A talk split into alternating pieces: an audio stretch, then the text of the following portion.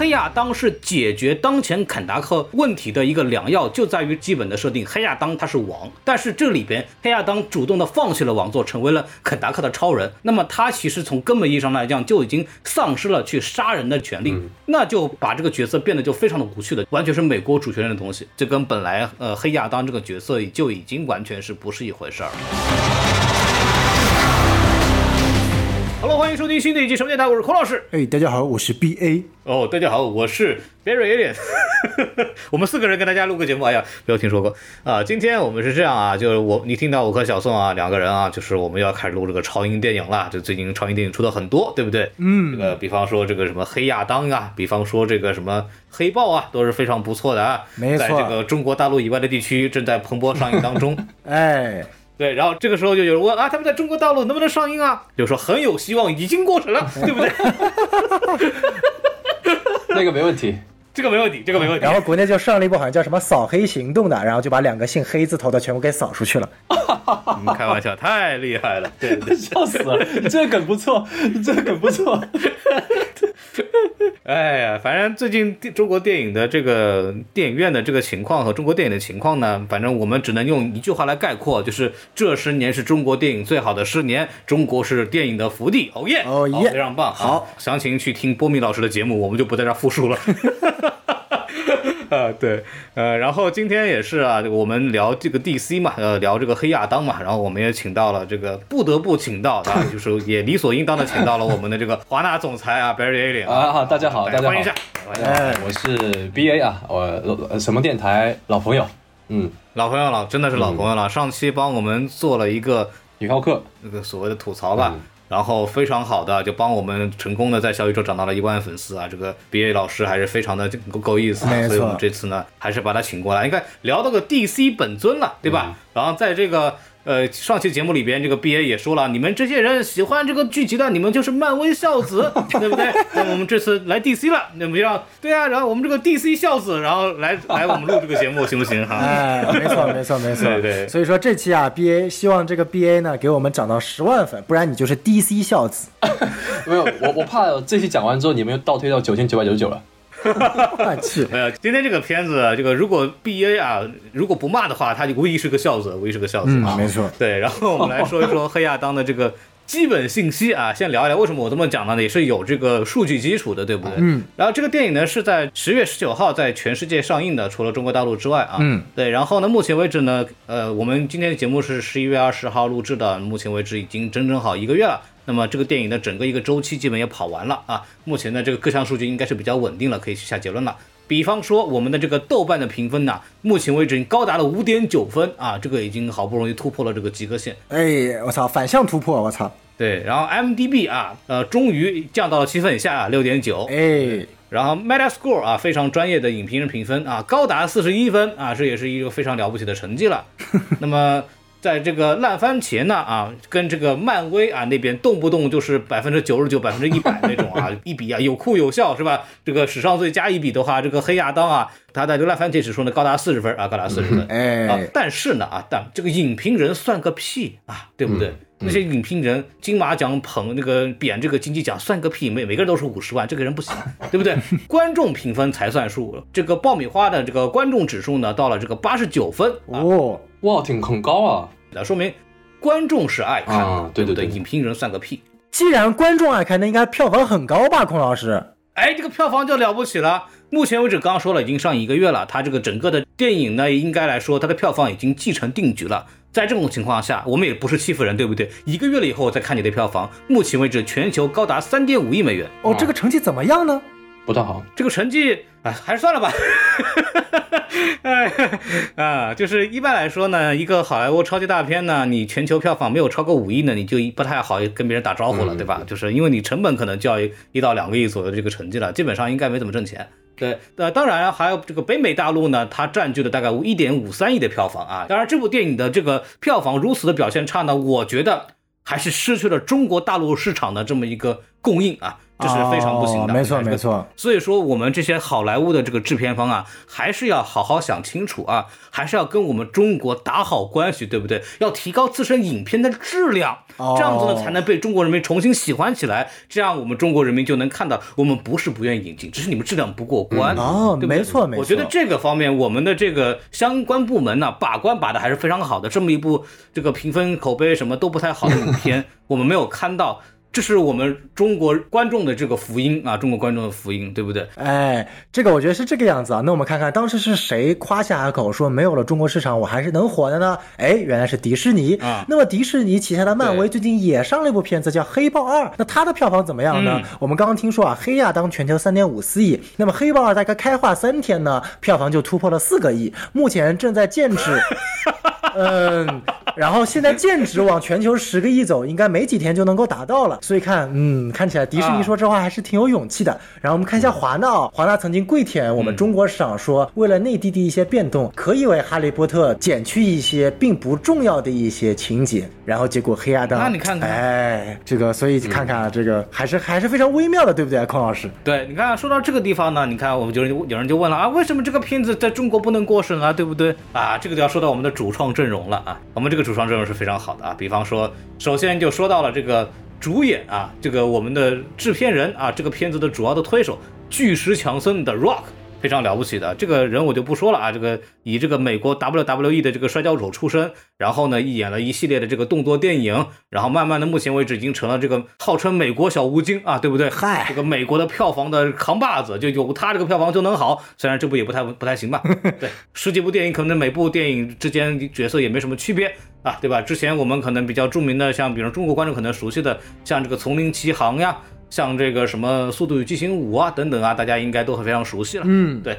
具体我就不用太多讲了。那么说到这个片子的导演叫佐米希尔拉，这个片子的导演呢，其实在1909年的时候出过一部非常著名的恐怖片叫《孤儿院》哦。然后呢，最近一部电影也被我们中国观众能够在电影院看到的呢，是那个当年的也是同样是巨石强森主演的《丛林奇航》。所以这部呢，巨石强森又和他合作这个黑亚当呢，我严重的感觉应该是巨石强森挑的人。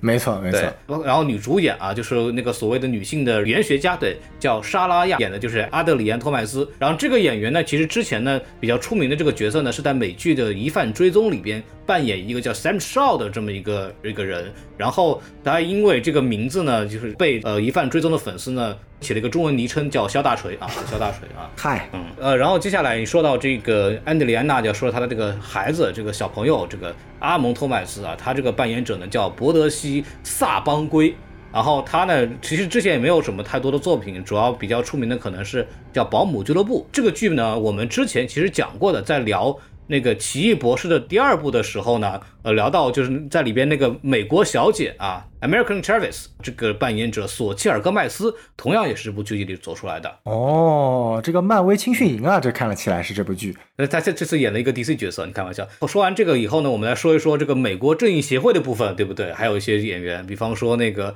阿尔迪斯·霍吉，在这部片子里面扮演鹰侠啊，原来鹰侠是个黑人。对，然后他呢，他其实在 DC 粉这边有一个非常熟悉的角色呢，就是在动画电影《绿灯侠：卫武神光》当中担任了囧司徒啊，就是 John Stewart 的这个配音。我纠正一下啊，这部电影 DC 粉丝不熟悉，我们不希望这部有人提到这部动画电影，就当这部动画电影没有存在过。因为这部动画电影为了推囧司徒这个角色，居然把哈尔乔丹写成最后的反派，我操你妈！结束。又时差怪了吗？对，而且是写成都没有时差怪的威严，直接写成了一个非常垃圾的大反派。OK， 然后这部片子呢，在豆瓣呢是 4.3 分啊，大家可以去参观一下。对，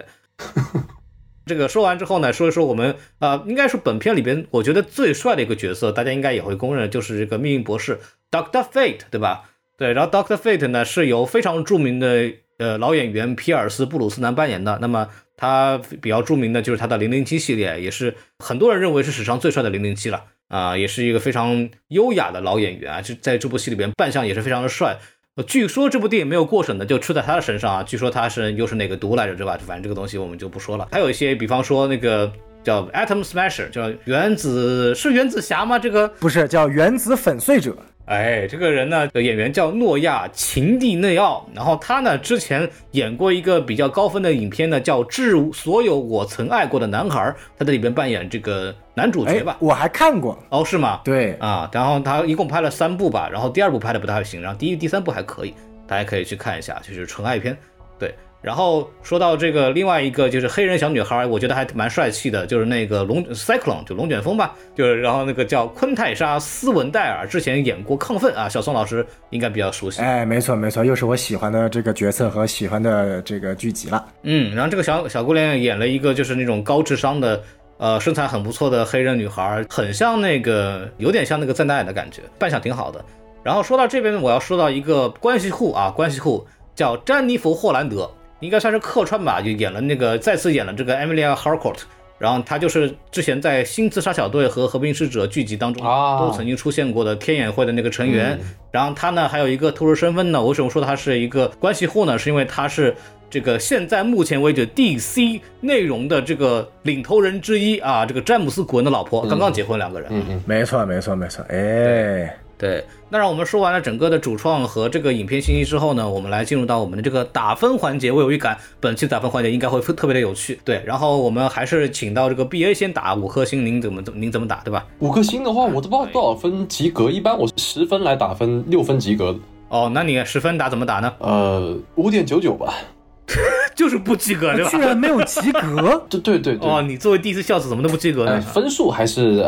我的标准反正就是这样。对，没及格，但是我没有说它不好啊。啊，没，你简单说一下嘛，为什么打一个无限接近及格的成绩？我其实对他非常期待，因为他憋得太久了啊。他自己说他奋斗了多少年？6年了吧，少说也有6年了吧。他那句改变什么 DC 战力都吹多少次了，那确实是改变了啊。但是呈现出来这个效果并不是一个准备了6年7年8年甚至说有这个想法10年的，我不信，我真不信。这好像就像是可能我3年前有这个想法，我3年前我们一起来拍一下，可能就是这个效果，我觉得是这个样子，所以我是很失望的。在 vlog 上面也有说，一开始就说它就是一个极致的爆米花，那剧情对它还有什么要求呢？就不要谈剧情了，我其实一开始我就说了，所以我觉得这是一个没有剧情的爆米花片，但是它确实有让我爽到，所以我给一个不算太低的分数吧，至少我觉得不算太低啊。但是你要说给它及格吧，那还是不行。哎，岂止不算太低，简直太高了。好，就是我大概明白这个 BA 是怎么打的了，就是巨石强森说他准备了6年嘛，对吧？然后6年之后，这个 BA 看完之后觉得这个应该不是6年做出来的东西，所以他就。死活不到6年，5.9年啊，大概是这个。牛逼，绝对不是6年能够拍出来的东西啊，那就只能给你弄5.9分了，对不对？那么那个毕业打完，我这边来打一下，我决定给他2颗星啊，这是一个很好的成绩。为什么打2颗星呢？是我给出了很多理由啊，它其实也是有优点的，比方说从电视里看，因为我们没有办法看大荧幕嘛，就是电视里看啊，这个命运博士的特效做的还是不错的啊，虽然比奇异博士差远了，对不对？然后那个。强森是很适合是演黑亚当的，没有错，身形很像，但是他如果不做表情就更好了，对不对？然后这个鹰侠这个身还挺，这身这个衣服还很帅，但是这个人啥背景也没交代。这个肯达克的这个雇佣兵有点牛的，但是整个国家上没人管他们。然后这个片子呢，你说要渣味很浓，对不对？但是实际上没有什么特点。慢动作很多呢，也是很多的，但是这个剧情呢，好像跟这个东西也没什么关系。还有就是这个超人彩蛋里面的问题很多很多，对吧？虽然说超人彩蛋大家都说啊，讨论很多，哇，这个啊又回归了，好不容易啊又见了，但是它是一个好像是老版超人的这个形象和衣服，然后感觉跟之前的电影好像完全衔接不上去啊，这里带来了很多问题。所以总的来说，它虽然有很多亮点，但它所有亮点呢，基本上都伴随着很多问题会同时出现。所以我就觉得这个片子呢，总体来说呢，不是很够这个意思的，并且它，我刚刚小宋还聊呢，它这个片子在各个方面，什么服化道啊、特效啊、剪辑啊、拍摄啊，包括动作场面设计啊等等，我觉得在很多环节里面都能到达这个60到65分的成绩，但是这个剧本和人物设计啊，基本上在20分到30分之间，所以整个电影，你说我给它一个超过40%以上的成绩呢，我都觉得有点过分了，所以我有2颗星，大概是我这么一个评价。然后我们请到小宋老师这边来说一说。哦，哎呀，这个我觉得孔老师的评价其实相对来说还是不是都算是挺差的了。那我觉得其实我跟 BA 和孔老师不一样啊，我还是蛮喜欢这部电影的。你看啊，哦，是吗？是吗？你拉倒吧，你拉倒吧，你一下喜欢一下不喜欢，一下喜欢一下不喜欢。哎呀，你看你不要急嘛，你听我讲嘛。其实这部电影，其实我觉得还蛮不错的。你看，首先就是做一部振奋 DC、改变 DC， 像强生说的，对吧？我要改变 DC 的 power level 改变 DC 的力量等级。它确实改变了嘛，对吧？就是 DCEU 从来没有拍过一部这个亏钱亏成这副屌样子的，对吧？这个特别牛逼，这个促使了 DC 后面。这个你看，把这个 Peter Safran 和詹姆斯·古恩请上来，重新组成了 DC Studio， 这是好事啊，对不对 ？DC Studio 终于建立起来了，没有黑亚当就不可能有 DC Studio， 所以这是我对他的第一点，我觉得特别好的。然后第二点就是说，他创造了很多很有意思的 meme 啊，你知道吧？就那个黑亚当的那个变焦的那个大头镜头啊，哎呀，然后比如说黑亚当那些奇怪表情啊，就是你知道，就是我们知道，我之前说过，这个漫威其实是依靠 meme 这个魔音去作为营销传播的，哎，在黑亚当里面我首次看到了 DC 也开始使用魔音营销来传播出他们的这样的一个文化属性，我觉得这个特别不容易，老梗图了，哎，对对，这个特别有梗啊，这个特别好。第三就是这部电影的 buff 很多啊，你看就是就像 PA 说了，有这么多年的铺垫，又是黑亚当票房的奇迹啊，对不对？有什么速激系列啊，各种片子特别牛逼，又有娱乐味儿，对吧？然后又全程打。据施坦森自己说，他跟导演说了，这部电影要致敬并且学习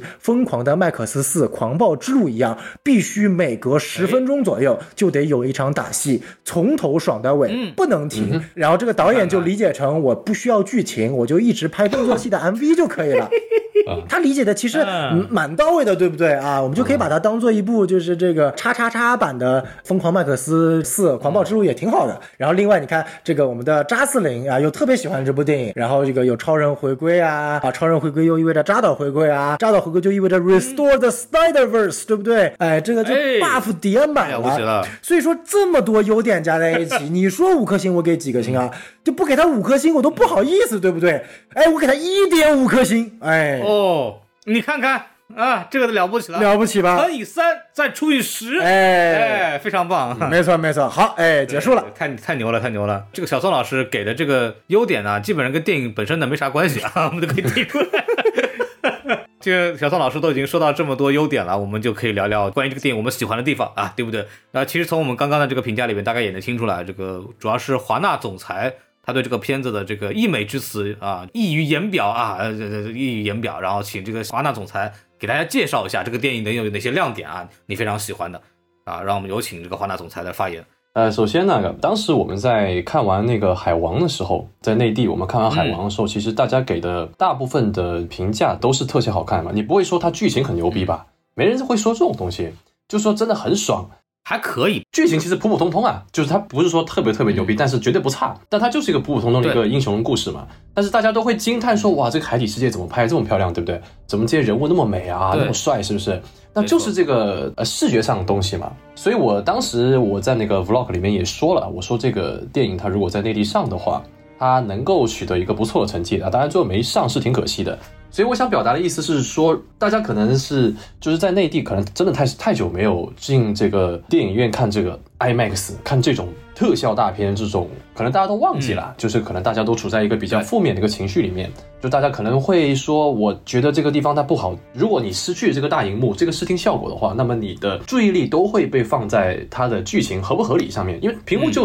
巴掌那么大，你能看什么东西呢？这个电影它本身它做出来就是为了让你爽，就是让你在那个厅里面，让你哇怎么样，哇又打了吗？哇太爽了吧，又把那个人头打烂了吗？太爽了，那个人又死了，手都没了，多好啊，对不对？就很简单那个，这就是很简单的一个快乐嘛，对不对？这是电影院带给我们的快乐啊！我没有说电影带给我们的快乐，我说是电影院带给我们的快乐，对吧？那你看看，那我说当时我看完了之后，我就觉得哦，这个片他妈的从头打到尾，那我就从头爽到尾，我并不在乎它里面发生什么事情，因为它发生什么事情我都是可以预料得到的，谁不能预料啊，是吧？那黑亚当被召唤出来就不停的杀人嘛，预告片都已经告诉你那么简单了，后面打那个什么沙巴克嘛，那个红皮肤那家伙打完就皆大欢喜嘛，然后最后中间差一点那个 family 嘛，不都这样子嘛，大家都知道。所以我为什么说，哎，我当时。时呈现了一个非常快乐的一个表情，就是因为就是这个视听效果真的是挺好的。特别刚才龚老师不是也说嘛，那福道化黑亚当那身皮肤挺帅的嘛，虽然后面出现那个金色那个靴子和手那个我不是很喜欢吧，但是他本身基础那皮肤是很帅的，就不用说命运博士啊，命运博士还有特效加持，那个什么炫光也很帅。然后那个英男，你虽然说他的那个起源不咋地吧，所以他有个什么起源？没有什么起源的，但是那个英男那个翅膀其实很漂亮，真的，他的头盔也好看，绝对不输给好看。当时我们在看那个月光骑士最后那个女的嘛，她不是穿了那个？你拿一个电影跟电视剧比，你已经证明她输了，大哥。没有，但是那个电视剧里面那个女的出场，那个确实是个闪光点，确实是那个剧里面一个非常漂亮的一个，至少服道化确实是到了一个电影的级别了。对的。漫威电视剧它有些地方也是可以可圈可点的嘛，是吧？我操，吹漫威了！哇，漫威孝子你竟然是！所以这个就是在视觉方面啊，我真的觉得它是直到一个及格以上的分数了。当然你说剧情的话，那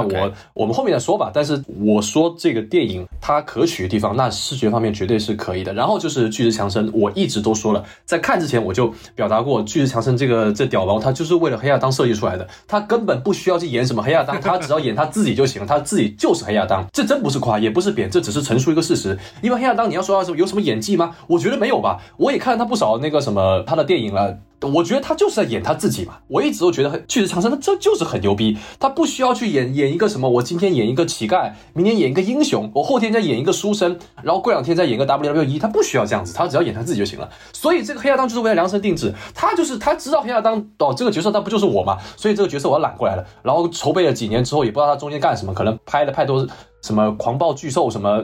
树鸡这种东西拍太多了吧，可能就到最后就没有什么时间分配，我也不知道吧。反正就是巨石强森他是真的是碰到了一个他自己的角色，所以没有问题。然后至于其他什么布鲁斯南还有什么英男这些角色都是非常贴合这个角色，好像这个角色就是他们了，可能以后他们真正就继续演这个角色了。然后至于其他的那两个小伙子后面再说吧，这是我觉得优点的地方。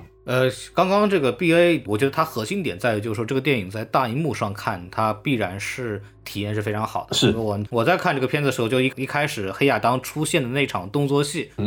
我当时看的时候觉得这个片子要是在电影院看，对，非常牛逼。你看它出场那个压迫感，对，包括它这个闪电的特效，然后凌厉的攻势，对这个就所谓杀小兵那个什么割菜的时候，就很干净利落。包括在后半段的时候来了一段慢镜头，有点模仿那个闪电侠，对吧？然后在这个背景音乐的这个烘托下，然后很拽很帅，对吧？这个东西我觉得在电影院上看无疑是很帅的，这个完全没有问题。我当时看的时候还不错，而且他作为一个有点像超人的那种感觉类型的英雄，就是那种很大块，然后攻击力很强的那种，做出来了嘛。对，他其实又有一点魔法的东西，他这种闪现啊这些东西做的又跟超人是不太一样的，还是能看出来一点属于他自己的设计啊。这个方面我觉得从动作的呈现上还是非常不错。包括在中后半段的时候，有一场那个超速摩托的那个追车戏，然后还有那个利用那个摩托的这个加速性能，然后去反过来去把这个摩托车的驾驶人给干死了，那段的设计都还是可以的，就是他在一个我认为在65到75之间的这个分数是完全 OK 的，对。那么他在电影院看那肯定是有加成，那可惜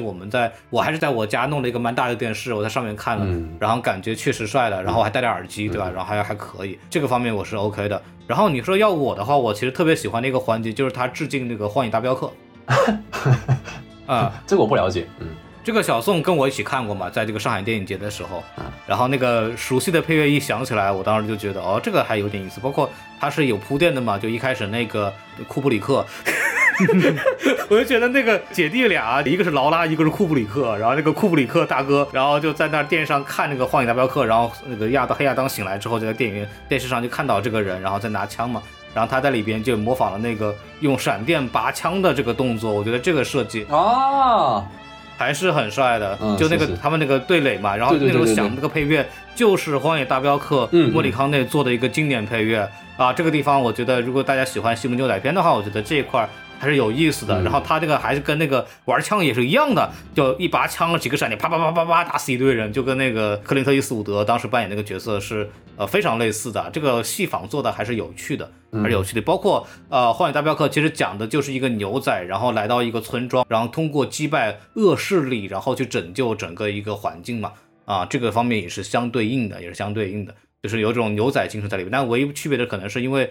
黑亚当其实他本身他其实是一个本地人设计，他就是一个当地的这么个守护神嘛，跟这个西部牛仔到处飘荡的感觉还是不太一样，致敬的部分还是很帅的。包括我还有一个特别喜欢的一点就是黑亚当和鹰侠两个人在这个人家家里对打的，对吧，就那个房子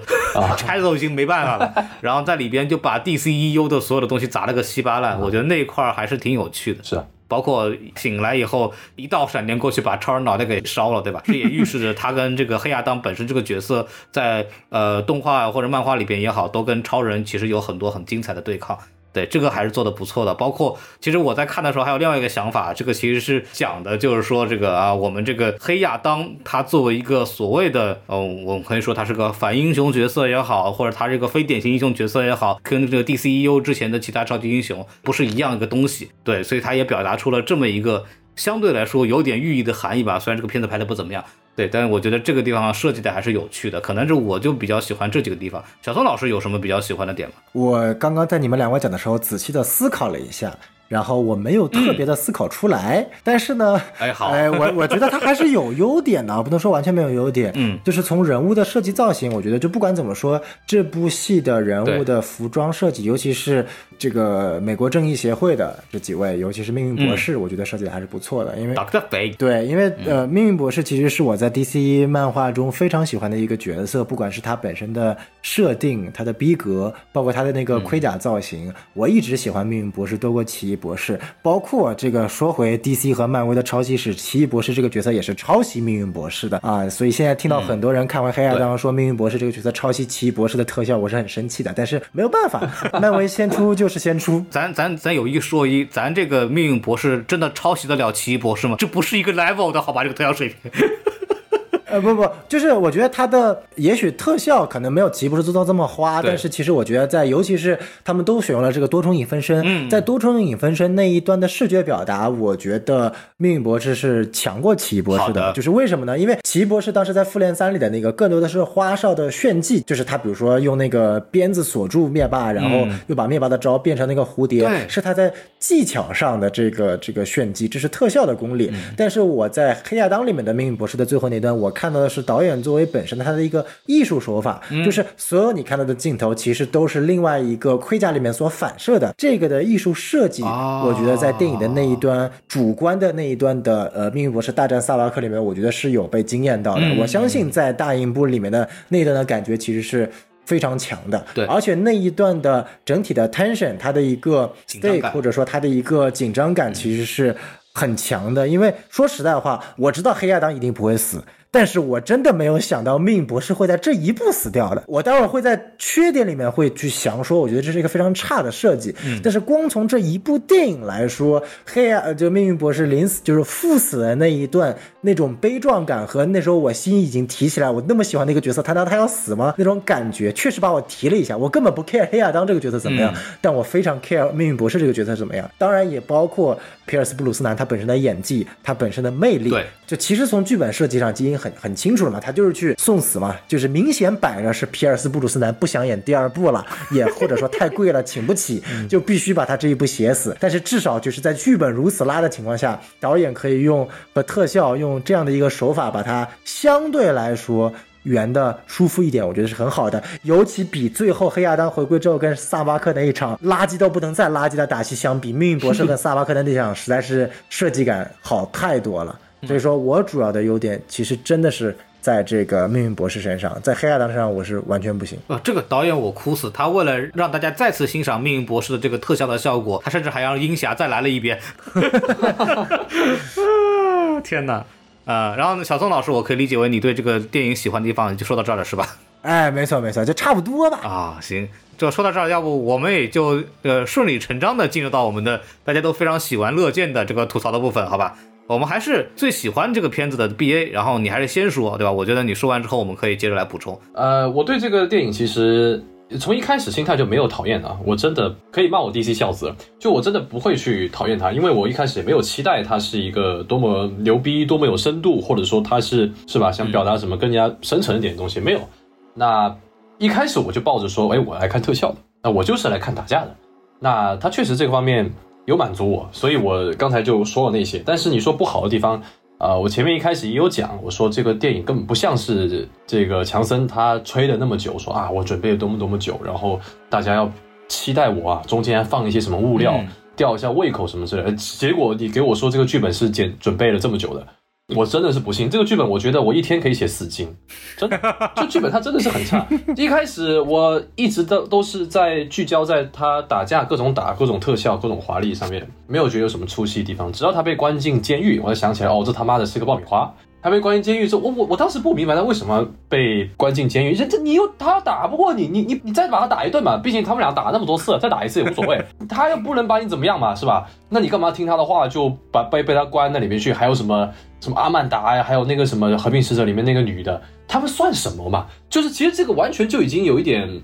说强制要搞什么占什么道德高地的啊，我占的道德高地没你高，我就得听你的话，我就把它关起来，这东西很不黑亚当嘛，就很矛盾的嘛。这个我们之后讨论。是啊，跟你前面说的说我不跪啊，我就是什么之类的，那跟你这个信条有点相反了嘛。当然你说哦，你心中有爱，所以你为这份爱你要做出点什么，哎，这都是放屁啊，这根本就你电影根本就不是这个没有这个体量，就不要做这种尝试了嘛。然后最后他出来之后还要给你来一段以凡人之躯打这些什么看守的，这很尬，你知道吗？然后还要游上去，我觉得这种东西啊真的没必要。就是这个电影它就是完全就是给强森去秀的，你知道吧？他电影就是给我一种就是啊、哎，这电影反正就是拍给你玩的嘛，就给他一个人玩的，所有人都陪他玩的，你知道吧？但是你们不能啊、表现就是在陪我玩嘛，虽然你们是在陪我玩，但你们得表现的认真一点，像不是陪我玩一样。然后从这个地方开始，他就会有非常多的慢动作。非常非常多没有必要的慢动作，就它确实有一些，哎，好像有点意思哦，扎味十足，水滴什么之类的，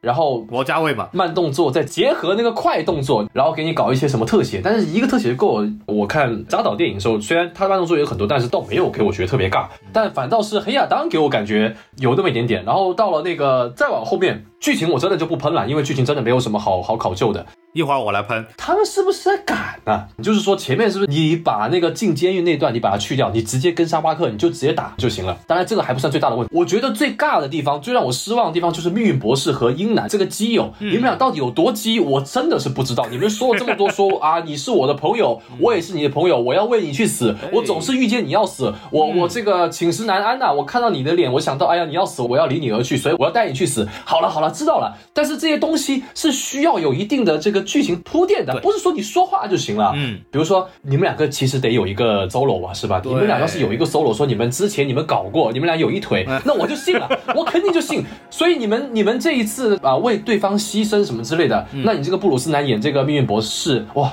你真的为了这个大义而死，我真的有为你感动到，我就会为你流泪。屁，这是什么都没有嘛，所以他就直接就死了，而且他给我一种送的感觉。没错。你们一起上嘛，那个原子男你看那么大只，应该不会那么容易被打死吧，你怎么不让他上呢？就是我觉得就是这个整个戏啊，就给你一种我这里要拍这样子，我那里要拍那样子，剧情你随便改我不管，反正我这里要拍这个样子，然后这个电影必须得有个泪点，就给你们两个了，你们俩就有这个用处了。所以你们俩就负责把观众给逗哭。我看黑豹的时候还有哦，看黑豹的时候有几个韩国人在后面略有啜泣声音，虽然我也不确定，好像是有，但是这个肯定是没有的。你确定是因为剧情而啜泣吗？是的，因为黑豹最后那个很明显就是其实也挺感人的，他其实处理的还可以啦，处理的还是可以的。然后黑亚当就是完全就是尬了嘛，就是你既然要装逼你就装到底，你就不要去尝试那些什么我特别文艺的，还是说特别什么深度的东西，不要去尝试这种东西，就很装，你知道吧？给我感觉最后这个命运博士死我觉得太尬了。然后呢最后还放一个英男，再把他头盔再捡回来，啥？这玩意是即插即用的吗？这就好像 USB 一样嘛，就谁都可以用是吧？那我就觉得就更尬了。所以我说必须得有一个 solo， 就是说这个头盔它有一个什么属性，或者是说这个头盔认过主，说哎你们两个人搞过吧，所以他两个人都认，那我可以理解嘛。有两个输入过你的指纹，就像雷神4一样，雷神4这么烂，他还给你解释一下啊，你去保护一下这个茧啊，里面就是给你输入这个指令嘛，你好歹解释一下。但是这个片里面就直接给带上了，哪有这个样子？就是我觉得这个太尬了，就真的不行。那个你们两个谁能帮我解读一下这个头盔跟这个人到底是个什么样的关系呢？在这个原来的这个设定里边，必须提到这点关于盔甲的归属问题啊，我觉得提的特别好。我本来想后面提的，这里就先说一下。这也是我特别讨厌命运博斯在这部电影当中过于拉的塑造，因为我们知道在 DC 的世界观中有个叫做秩序领主和混乱领主的，他们是属于那种非常强级别的那种魔法神，有点类似于达克赛德的那种天启星神的那种定位的。哇！然后他们是没有办法在具体的物质层面来进行实体化的，所以他们就会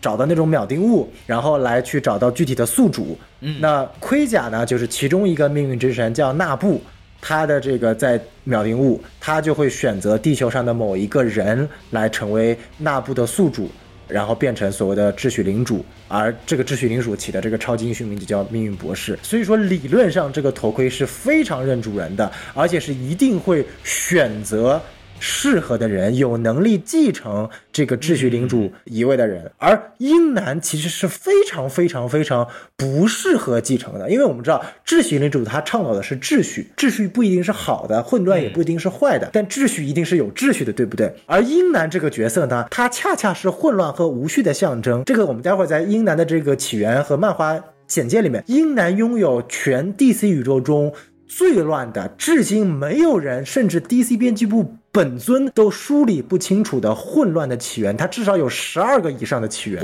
就是这样一个混沌的化身，让它成为了命运博士这样的一个秩序领主的新宿主，是一件让我觉得特别特别特别蛋疼的事情啊！你看小宋说完这个事情，因为这个事儿我还专门查了一下，我查到一个漫画彩蛋，挺有意思，给大家分享一下。就是在这个从漫画起源来讲呢，英男拿这个头盔呢，它是有一定这个基础的啊。因为这个英男的这个孩子，这个飞鹰不是有双侠嘛，对吧？这个有一个那个谢尔拉和那个卡特，他们两个人啊，英男英女，他们两个是有小孩了。那个小孩呢叫赫克托尔哈尔啊，就是然后他呢在漫画设定里边呢是第6代的命运博士，所以说呢他这个东西可能还有点这种彩蛋的连接在里头，我猜可能是这样啊。我觉得彩蛋个屁啊，别扯这些东西，不要去补这种东西啊！我跟你说，小宋刚才说什么归属这问题啊 ，OK， 反正作为一个看电影的来说就是不合理，这玩意就他妈是不合理。对，也不要说什么彩蛋说他有可能什么事，没有可能啊，除非你们两个。我还是说了，这些彩蛋你需要一个前面的一个交代，说你们两个有过什么过往，然后所以你们两个可以暂时性的共享力量，那我可以理解。你突然给我来这一出，我觉得很不合理。当然了，不合理这3个字在这电影里面是非常非常多的这个其实也不用说什么，但是我觉得既然是作为星星的这个角色嘛，那大家肯定会多看一眼，而且颜值这么高嘛，不管是这个英男还是这命运博士，其实都是很帅的，非常有魅力的男性嘛。那结果你们两个人搞成这个样子，是说真的我就觉得挺失望的。至于其他的一些东西，我们孔老师再补充吧，好吧？对，就毕业说到魅力男性这个东西，我就由衷的想到了本片当中一个非常著名的巨石强森的背后照，那个大脑袋啊，那个男性魅力啊。我跟你说，当时我在影院的时候啊，我一直没有出戏，那个是我第一次出戏的地方。我觉得这个怎么那么久啊？怎么还在拍这个地方？这个地方很好看呢。我觉得这个不是在我的审美里面，就有点像那玩意儿，你知道吗？男性魅力吧，男性魅力吧，我的天！哎呦，我的妈呀！让 BA 把这个火炬棒交在我的手里，然后我就接着顺来说一说这个片子。其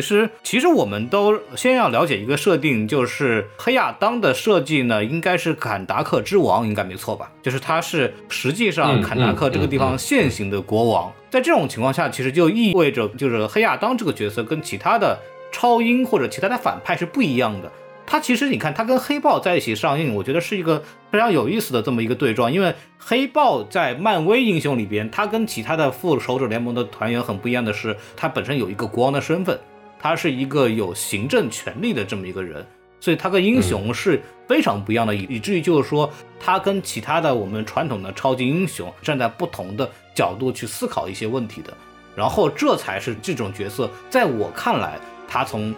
深层上最有魅力的地方。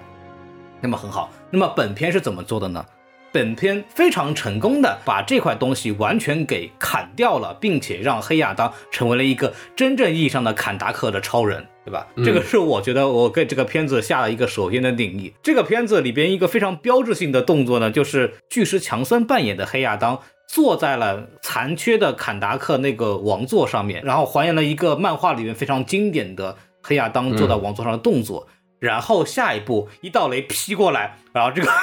这个椅子没了，对吧？然后我就要成人民英雄了，我就不当这个王。这个镜头也就象征了整个片子他想走的走向，这跟本来黑亚当这个角色就已经完全是不是一回事儿啊，这个我觉得非常有意思。那么说到这个地方呢，我就会说到这个片子一个我认为它是一个非常核心的问题，就是这个人物的建立问题啊。首先我们要回到这个片子到底讲了个什么样的故事呢？一个喜欢美国漫画的第三世界国家公民啊，因为饱受战乱的困扰，所以说特别希望自己国家有一个英雄出现，然后就有这个黑亚当，对吧？然后当他是人民的大救星啊，但是黑亚当人家不想当英雄啊，然后这个就是说我儿子死了我还保护谁，对不对？然后这个小孩不死心啊，拼命的想把他引导成塑造成一个超级英雄，对吧？那么对于黑亚当来说，他作为一个远古时期的人，他来到这个世界的意义是什么呢？啊，他本来就不是个捍卫者嘛，他要不要成为这个新世界的捍卫者，这就是这个片子应该去解决的问题，这个人物塑造的一个核心点。那么这个片子是怎么做的呢？它不是一点没有做，因为这个部分的核心在于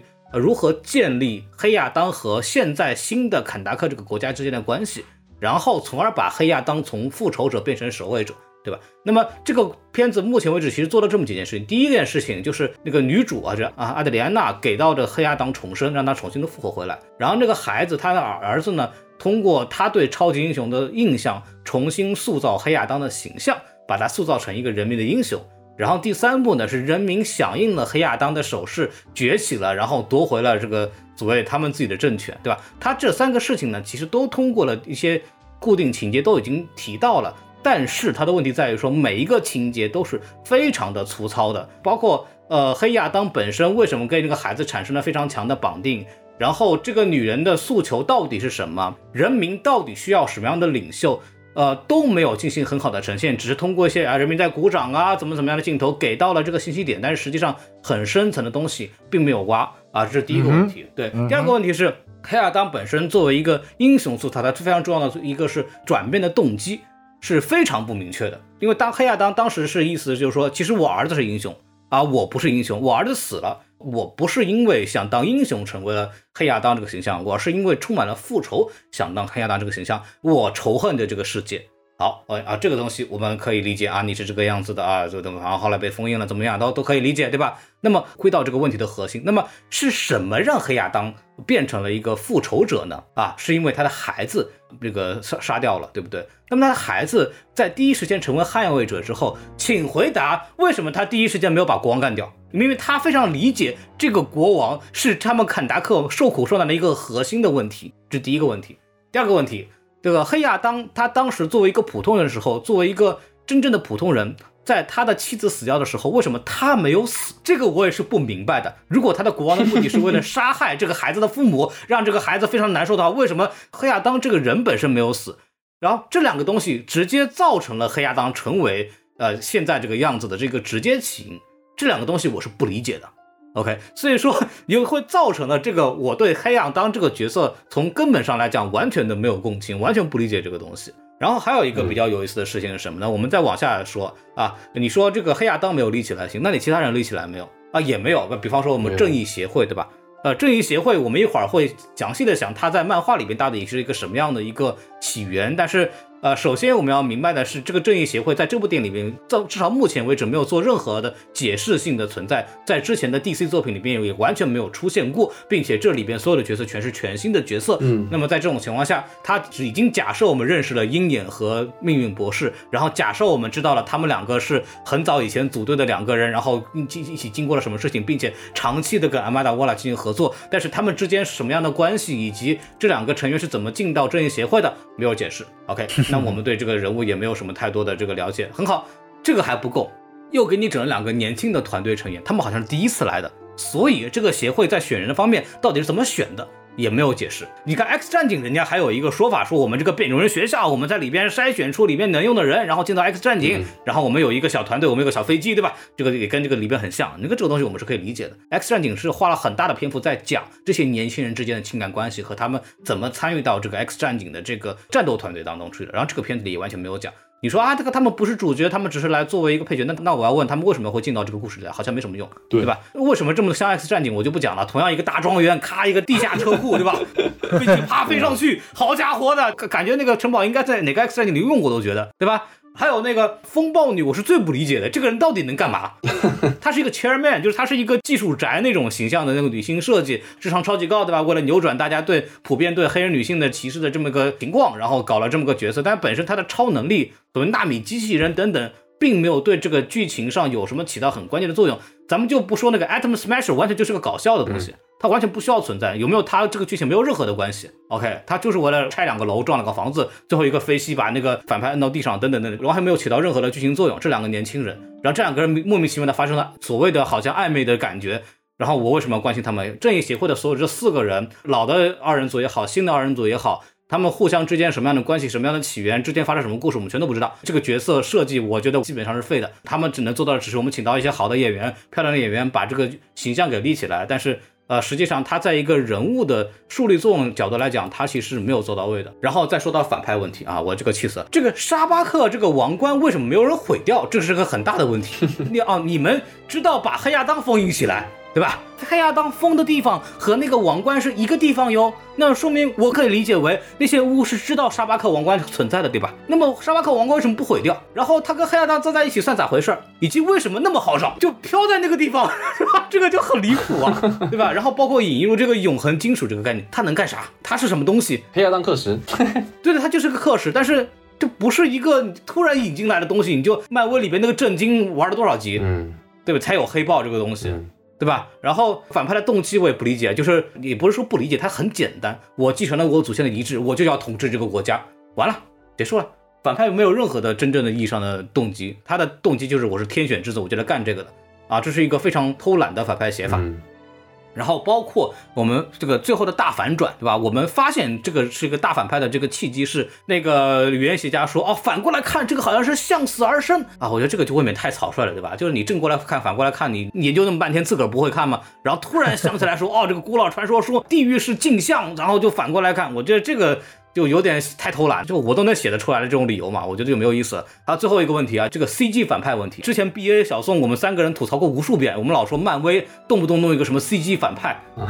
这个我完全不理解这个事情，这个反派完全没有任何的意义啊，就是重新弄了一个跟黑亚当相似的东西，然后让他们两个打一架嘛，这个也没有什么意思。说到这个，我要说一个比较深层次的问题了，对不对？啊，这个片子我觉得一个核心的点在于，就是说啊，英雄跟黑亚当之间的所谓的挣扎的区别是什么？就是所谓对正义的讨论嘛，里边其实很浅的提到了一个蝙蝠侠里面的议题，就是我明知道这个人是坏人，我为什么不能杀？蝙蝠侠里边的解释，一个点就在于呢，首先程序正义很重要，这是第一个解释。第二个解释是，蝙蝠侠这个人本身他是有道德包袱的，他不能去迈过这个坎儿，否则的话他会失去控制。那么这两个理由其实啊，之前 Raccoon 的节目也好，小宋也好，都聊过很深入的话题，我们就不细聊了，大致有这两个理由为主，对吧？可以基本解释说为什么蝙蝠侠选择不杀人，明知道小丑这个人很坏，但是这个片子里边就基本完全两个人只是存在一个基本的口角的这么一个争端，并没有在提出这个观点的时候进行很好的讨论。那么就回到了我刚刚提到的问题，为什么说黑亚当可以杀而鹰人不能杀，或者鹰侠不能杀？就是因为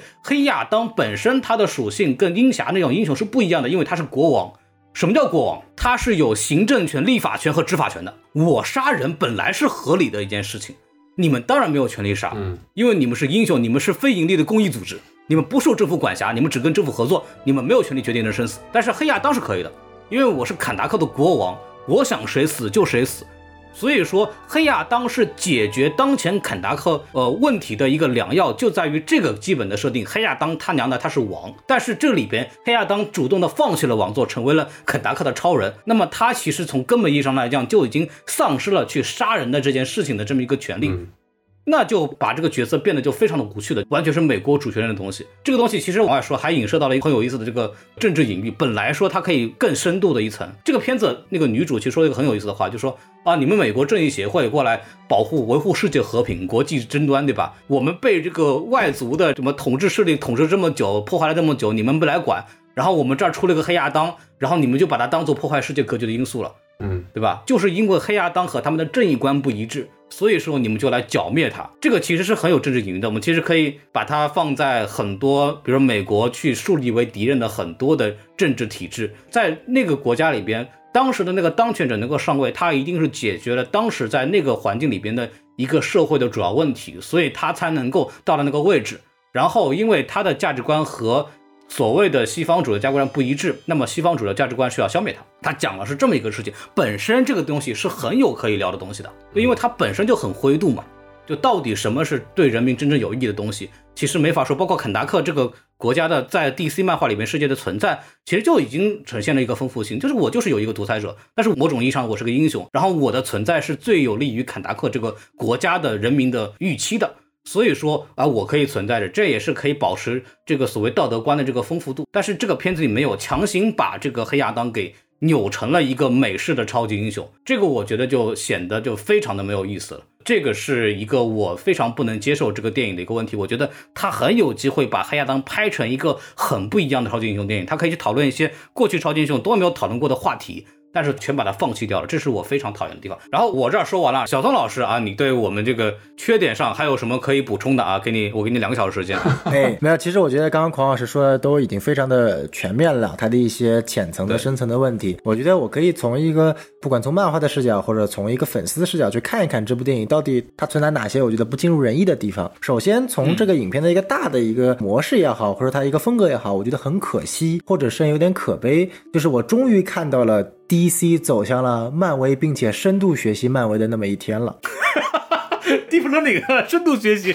对，就是这也是我为什么这么讨厌黑亚当的一点，就是 DCEU 前面有没有烂片？有，但它烂的都很有特色，对不对？就是你不得不说扎导它烂，它也烂的有特色，这也是为什么会针对有它有这么多的讨论嘛，对不对？有话题度总比没有话题度好。但黑亚当就像第一、第二阶段一些食之无味、弃之可惜的漫威爆米花片，就是我感觉跟蚁人就没有太大的区别，一些插科打诨的小笑话，一些看起来适度但是又似乎跟整个影片的节奏不很合的一些小幽默桥段，再配合上完全不存在的剧本和一个完全毁灭式的三段式，然后一个非常平铺直叙的一个看起来的一个人物弧，又是一个 CG 反派啊，然后外加一些所谓的英雄和反派能力又类似啊，然后就啪啪啪啪打一架，然后结束的非常的粗浅啊，然后最后再给一个彩蛋，这完全就是一部第一、第二阶段的漫威电影复刻。哎，黑豹2我也看了，我觉得黑豹2肯定没有黑豹1好，但是黑豹2有它的特色，它烂也有烂的特色，我们可以聊很多它烂的点。但黑亚当我觉得就是它烂的点没有什么可以聊的，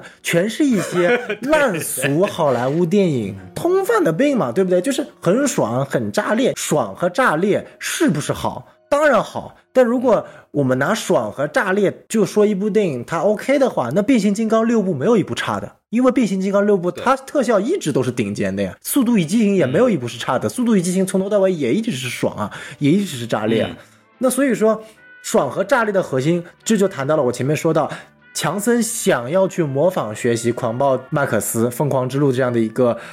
电影，但他学到了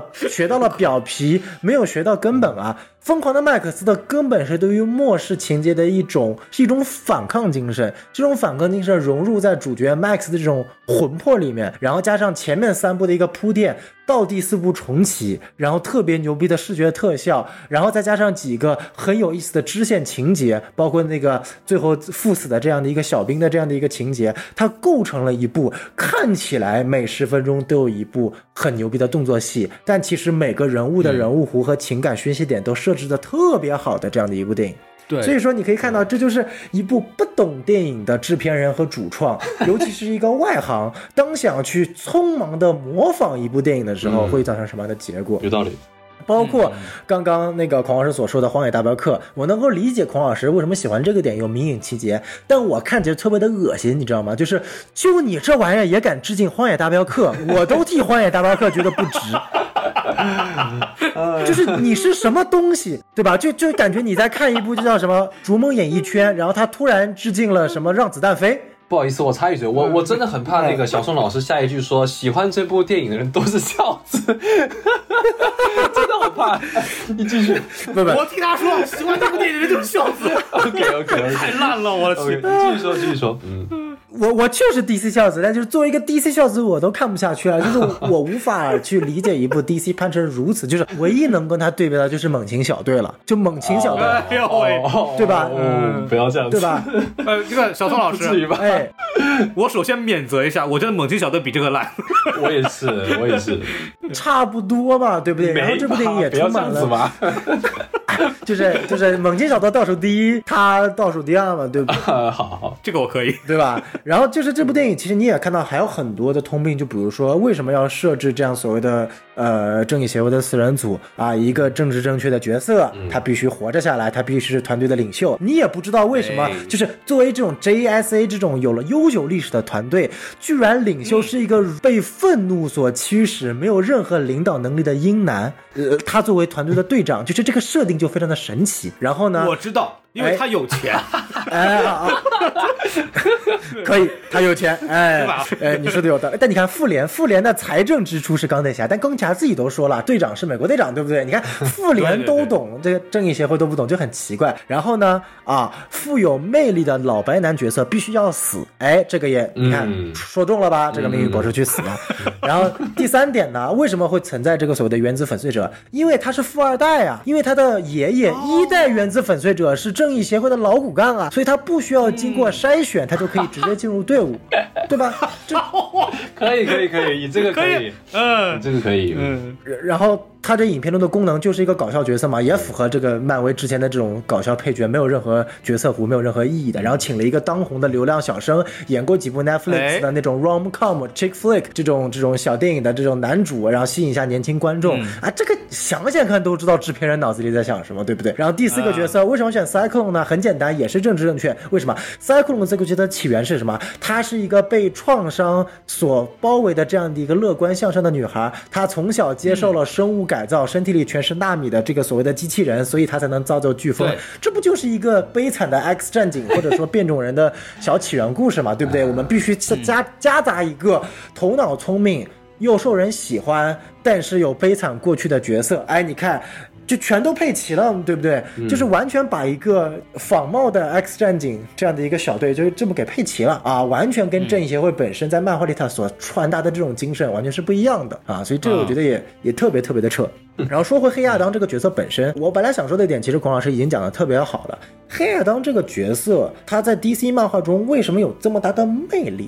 就是因为他的设定是一个爱着自己本国人民的暴君，这个设定很有意思。他既是一个暴君，但他又深深爱着坎达克，这是这个角色的核心点，就是他既不是一个反英雄，他也不是一个反派，他也不是一个英雄，他是一个非常非常非常复杂的一个角色。你说拥有政治身份的英雄多吗？不少啊。海王也拥有政治身份，对不对？他也是亚特兰蒂斯的王，他的定位理论上是跟坎达克一模一样的，他也拥有所有的生杀行使大权的立法权、执法权、行政权，他拥有全部，他就是一个亚特兰蒂斯的王。那为什么海王跟黑亚当差这么多呢？就是因为我们选择了所谓的中东埃及这个地方有传统的暴君习俗嘛，然后又把黑亚当设计成有这个暴君，符合这个现实的文化，可以带入去思考，但是他又真正意义上爱着这个本国人民，所以这是一个非常纠结的角色啊，甚至包括在现在的这个漫画里面，为了宣传这部电影，直接就把黑亚当写成好人了。他现在加入了正义联盟，成为正义联盟的首领了。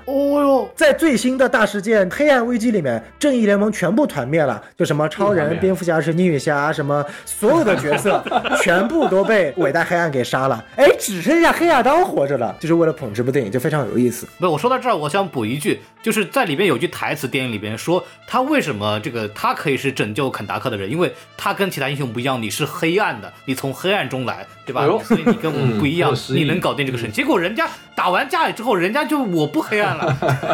这个是就狂打命不是脸，知道吧？对，这个矛盾。没错，在漫画里我分享一下它的起源，因为这部电影整体的不管从反派框架、主角人设，都是从杰夫·琼斯在新52刚刚开始的时候写沙赞的那个刊物里面，同时也有黑亚当的起源嘛，他是直接从那里面抄的。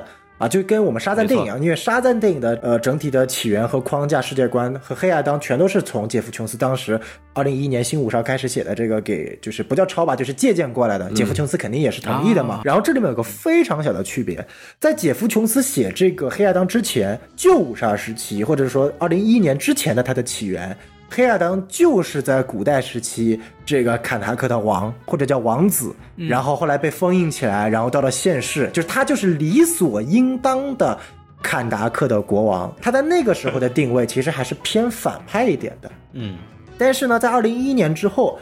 杰夫琼斯给了他一个非常非常有意思的设定。巫师沙赞在跟这个 Billy Batson 就是惊奇队长，也现在也不叫惊奇队长，就是沙赞嘛，他妈重名了，就是巫师沙赞这个角色在跟沙赞讲黑亚当的权的时候提到，就是黑亚当本身他们是奴隶一家，就跟电影的有点像，然后呢他们整一个家里面全都被杀光了，被国王杀光了，只剩下小男孩一个人。而当有一天小男孩这个祈求这个魔法能赐予他力量，能够从暴君国王中解救下来这个坎达克的时候，然后赐予他魔法，然后比利·帕特森听得特别开心，原来说哎呀，原来黑亚当是一个反抗暴权的人，他以前也是个小他，我一定能够理解他。如果今天我跟黑亚当交流，我不以沙赞的身份，我以比利·帕特森小孩的身份，我就能够跟他共情，所以他就直接冲过去了，跑到黑亚当面前，然后直接变身成为了比利·帕特森，跟他说哎呀，我懂你的起源了，我知道你也是一个小孩，我知道你想反抗暴君，你本性是好的，来我跟你好好谈谈，以小孩面对小孩。然后黑亚当看了一眼，直接他妈的就哪来的混蛋，然后接下来把后面半段比利·巴特森没有听完的起源给他补上了。其实当时活下来的不只是小孩一个人，还有他的叔叔。他的叔叔是一个就是没有任何思想和抱负，只想为自己被国王杀死一家复仇的，他也对坎塔克的未来没有任何的期望，所以他当时跟自己的这个侄子就这个小男孩发生了一个冲突。小男孩说我祈求魔法的力量是为了能够让暴君下台，让坎塔克的人民变得更加健康富足繁荣。而他的叔叔也就是黑亚当本尊，他想说的是我想获得的只是想为这个家里复仇，我要去杀掉国王为我家里复仇。那最后沙赞这个巫师选择了小孩，因为他有更高尚的这个使命。但是就在闪电劈下来小孩的那一刻，他的叔叔亲手把自己的侄子直接脖子给拧断，然后披着他的身子获得了，就是相当于说直接从他侄子的手里抢下来了黑亚当的能力。但是当他获得黑亚当的能力，杀死了暴君解放了坎塔克之后，他发现其实复仇之后他对着这个国家还是有感情的。所以说当来到现实了之后，他的定位是一个连自己的侄子都能随意杀死的一个嗜血成性的一个恶棍，同时他又是一个热爱国家的这样的一个所谓的从奴隶变身成一个王的这样的一个定位。两种互相身份的定位给他了一个非常复杂的起源，这也导致2011年之后的黑亚当的他的一个人气飙升。那在这部电影里面其实有稍微的一点修改，就是这个修改也是像孔老师讲的，也就定义了这部电影它的基调是完全不一样的。也就是说黑亚当这个角色他在过去不是从他的侄子手上抢过来的，是他的侄子主动给他的，应该是儿子吧，对，改成了儿子，就是还改成了儿子，就父子之间主动禅让给他了，就是缺乏了一种冲突性，直接把黑亚当这个角色本身的反派塑造的魅力给消除了。他就真正的意义上变成了一个其实我就是一个英雄嘛，哎呀我就是一个好人嘛，对不对？所以说又回到孔老师刚刚讲的，像这样的一个角色当他回到了这个王座了之后，确实很符合主旋律，我不能当一个暴君，我要当一个热爱国家的这个人民。那后续怎么发展呢？我续集怎么拍呢？还有什么冲突可以体现呢？因为如果今天我们第一部的结尾他没有回到这个王座，他就是真正继任了王，并且他向全世界宣布坎达克又重新变成了一个独裁政权的国家，所有人民都必须生杀大权都由我一个人管理，但是他会保卫所有的超级英雄或者什么外国势力，严禁你禁止坎达克。那我们在第二部里面就可以讨论更多的政治话题，然后也可以坎达克人民站起来了，哎，对，就是他的人民就是既可以表现出很恐惧黑亚当，因为他掌管着自己的生杀大权，但同时也感谢黑亚当，因为在没有黑亚当之前他的国家是受到很多恐怖分子和这个国际组织的荼毒，但是黑亚当只要你不惹怒他，他还是很尽心尽力的保卫着坎达克这个国家的。这样的冲突我们在第二部里面永远看不到了，这个非常的有意思。而且既然你要引入刺杀小队和阿曼达沃勒，那这样的话，第二部我们就完全可以拍出来什么，为了执行一个任务，自杀小队要召集一群人进入黑亚当的这个领土，然后黑亚当又是一个暴君，然后两者之间可以爆发更加冲突的二级的血腥的一些题材。然后你搞颜色革命了，对吧？对啊，就一些有意思的桥段嘛，对不对？但是你现在这么一搞，大家都缩紧了，然后都就非常的神奇，就哎，国内我们有审查，国外有。这种意义上的政治正确，为了符合主旋律，美国主旋律这样的一个政治倾向，我觉得是挺可惜的。它限制了黑亚当这个角色的魅力和未来续集的一个无限的可能性。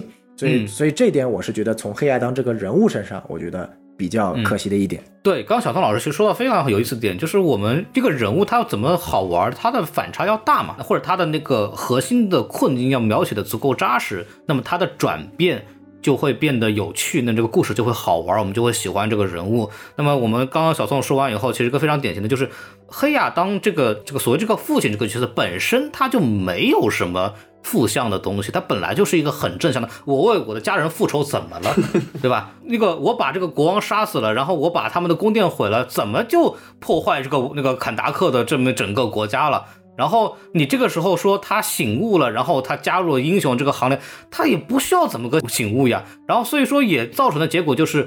所谓要说服他走向所谓正义的这一方的一个方法就是化疗，就跟他聊啊，我一个这个怎么样，我们这个才是正义的什么东西，他不需要深入这个角色的灵魂去改变他一些核心的价值观或者核心的一些情绪的这个羁绊都不需要。我只需要告诉你什么是对的，然后你认同了，你同意了，好，你就是好人了。所以就造成了他的人物转变就显得非常的苍白无力。就是这个片子其实你说要有都有，人物互相之间的影响，然后怎么把这个人物转变过来，人物的困境，人物的转变的一些动机都存在，都有，都点到了，但是点到的方法非常的草率，通过就跟你聊天然后就聊成功了。还有就是你本身这个人物本身的困境又显得非常的苍白和无力，都造成了这个电影他好像似乎什么都写了，但是我们对这个人物是没有任何的印象，或者我们对这个故事是没有任何的共情的，这就是一个很核心的点。我说完了。对，没错没错。所以我觉得其实综上所述，然后加上我最后想补充的这点，就是在剧情层面的，它其实有更多有意思的讨论。比如说啊，你像我们刚刚所说的这个正义协会这几个角色存在的意义不大。哎，我们稍微改写一下，其实它有很多存在的意义。比如说两个年轻角色，你完全可以把这两个年轻角色写死，就是黑亚当把这两个人杀了，然后你去看命运博士和鹰侠对于黑亚当的角色的一个转变，然后再去讨论黑亚当对于在自己本国领土里面杀死了两个所谓的他看起来入侵的人之后所要面临的道德、立法、国际争端和英雄反英雄之间的斗争，这也让鹰侠的那一句话所谓的英雄不杀人但黑亚当说我杀人，这个有一个所谓的一个真正意义上的沉重感。你说对，你说黑亚当你杀那几个所谓的国际帮的小兵谁他妈 care， 对吧？这个时候黑亚当应该说请不要干涉我们坎达克国内的内政你们是入侵者啊！我作为我们这个国家的保护人，我把你们入侵者杀掉天经地义啊，没让你们进来啊，对不对？你们这个什么超级英雄管理局，你们天眼局，你就进来凭什么啊？我去，对吧？对，对吧？所以我就觉得就是说他完全可以把这些看起来激烈的角色，而且这地方正好可以造成一个剧情的突然的急转直下，前面完全不变，然后该说笑的说笑，哎，这两个角色看起来都很又是搞笑啊，然后看起来这男的和女的之间还有什么爱情的元素啊，然后结果突然第一次大战之后没有抓住重心，黑亚当直接把这两个人什么一个比如说直接穿过去，把那个原子粉碎者的胸部直接穿出一个大洞，然后第二个用电把那个女的身上的纳米机器人全部电糊了，然后这个女的直接变成一团血肉模糊的东西。就是你既可以把它拍的真正意义上有视觉那种冲击感，同时用那种情感上的一个冲击，就明显美国协会就是那种老牌的组织，已经多少年没执行任务了，然后突然执行一个看起来没有什么难度的任务，然后结果一下子死了两个队员，然后这样后续能够把命运博士在预言当中看到自己朋友鹰侠的死亡的那种恐惧所体现出来，也让他之后所谓的他的死亡所谓的赴死有了一个合理的剧情安排嘛，对不对？反而我觉得你萨巴克这个角色的塑造，这个反派的没有什么太大的意义，就是一个二维层面的 CG 角色嘛，对不对？就跟荒原狼差不多的，何必呢？你不如就把黑亚当真正你想搞牛逼一点，就把黑亚当既作为影片的绝对主角，又把作为影片绝对的恶棍，从一个主角视角讨论恶棍的他的内容，然后观众可以带入正义协会，然后感受到黑亚当的这个角色的恐怖力。哎，这个我觉得就设计的特别好。但是这么多有意思的情节，我不管它是因为 PG-13 二级的，还是因为剧本实力，还是因为定位问题，还是因为政治正确，不管什么原因它就是没有拍出来，没有拍出来它就是一部烂作，就很简单。我觉得它核心点我认为肯定是商业考量嘛，就是黑亚当我就不能是一个负面角色，如果我想作为一个主角来卖的话，这是第一点。第二点是我严重的怀疑巨石强森有这个要求，说我不能是一个反派角色。对，这个其实也是一个很重要的原因，这个是肯定有的。对，据我所知啊，这个我反正当八卦给大家聊一下，这个好莱坞那个明星他为了树立自己的一个形象，他其实是会对剧本的核心的导向是有要求的。比方说在这个《速度与激情特别行动》那个特别篇，大家还有印象吧？他跟郭达、杰森斯坦森两个人不是演对手戏吗？这两个人在荧幕面前谁也不能输给对方，这是写在剧本里的剧本要求说我们两个人必须就是互相挨的打的次数，互相的赢面要是五开，对吧？永远都是五开，就像我们两个人在荧幕面前一定不能谁输给谁。或者我们还可以举另外一个例子，就是之前有个好莱坞电影叫《功夫之王》，大家有印象吗？成龙和李连杰。对，成龙和李连杰当时他们两个对抗成为了电影非常大的宣发点嘛。最后那个电影的结尾就是两个人打了一个平局。这种什么泰山北斗宗师的头部演员之间，他们如果出现在一部电影里边，然后两个人都是演惯了正派的两个人，演惯了英雄两个人，他们两个在同一个荧幕上，他们是不能有任何的就是谁战胜谁这样的一个结论的。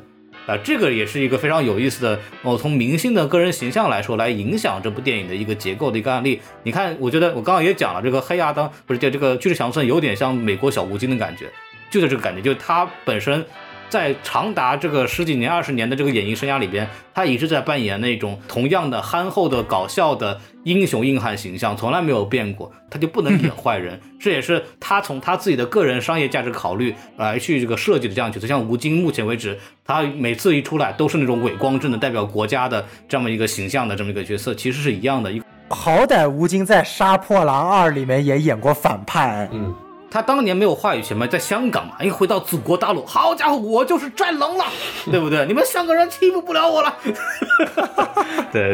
对，大概是有这样子的考虑的。对，所以我们缺点差不多也说的差不多了。好，那说到了这个，我们刚刚把这个缺点说完之后，我们来到了这个喜闻乐见的汪老师提问环节，但这次因为没有汪老师嘛，对，然后就变成孔老师提问环节了，对吧？一个华纳总裁，一个 DC 的漫谈的主理人，我是 DC 孝子哈，一个孝子，一个总裁，然后我们来聊聊这个关于 DC 的一些设定问题。其实我这次的问题不是很多，因为这个电影来说，其实没有什么太多难懂的概念，但是我还是会有一些问题。比如说这个电影它其实这次产生了一种新的物种，对吧？你看漫威那边有震惊，对不对？然后这次呢，这边搞了一个叫什么永恒金属，对不对？这个小宋老师，这个永恒金属它这个东西有说头吗？哎呀，其实说实在话，这个点也是我刚刚想吐槽的一个缺点，就是震惊在黑豹的漫画里面是有非常重要的作用，但是永恒金属这个玩意儿在黑亚当或者 DC 的漫画里面基本上都没有怎么存在过，就提过几嘴。就漫画里面，就理论上永恒金属是那个时候那个希瓦纳博士他把那个永恒之烟给炸开了之后，他那个石头的碎片叫做永恒金属。这样子，石头的碎片叫永恒金属。行，好，它不是真石头嘛，你就理解一下就行了嘛，不要纠结这种漫画。哎，对，所以说这个东西你就可以把它理解成这个 DC 这个漫画里面的魔法界的氪石吧，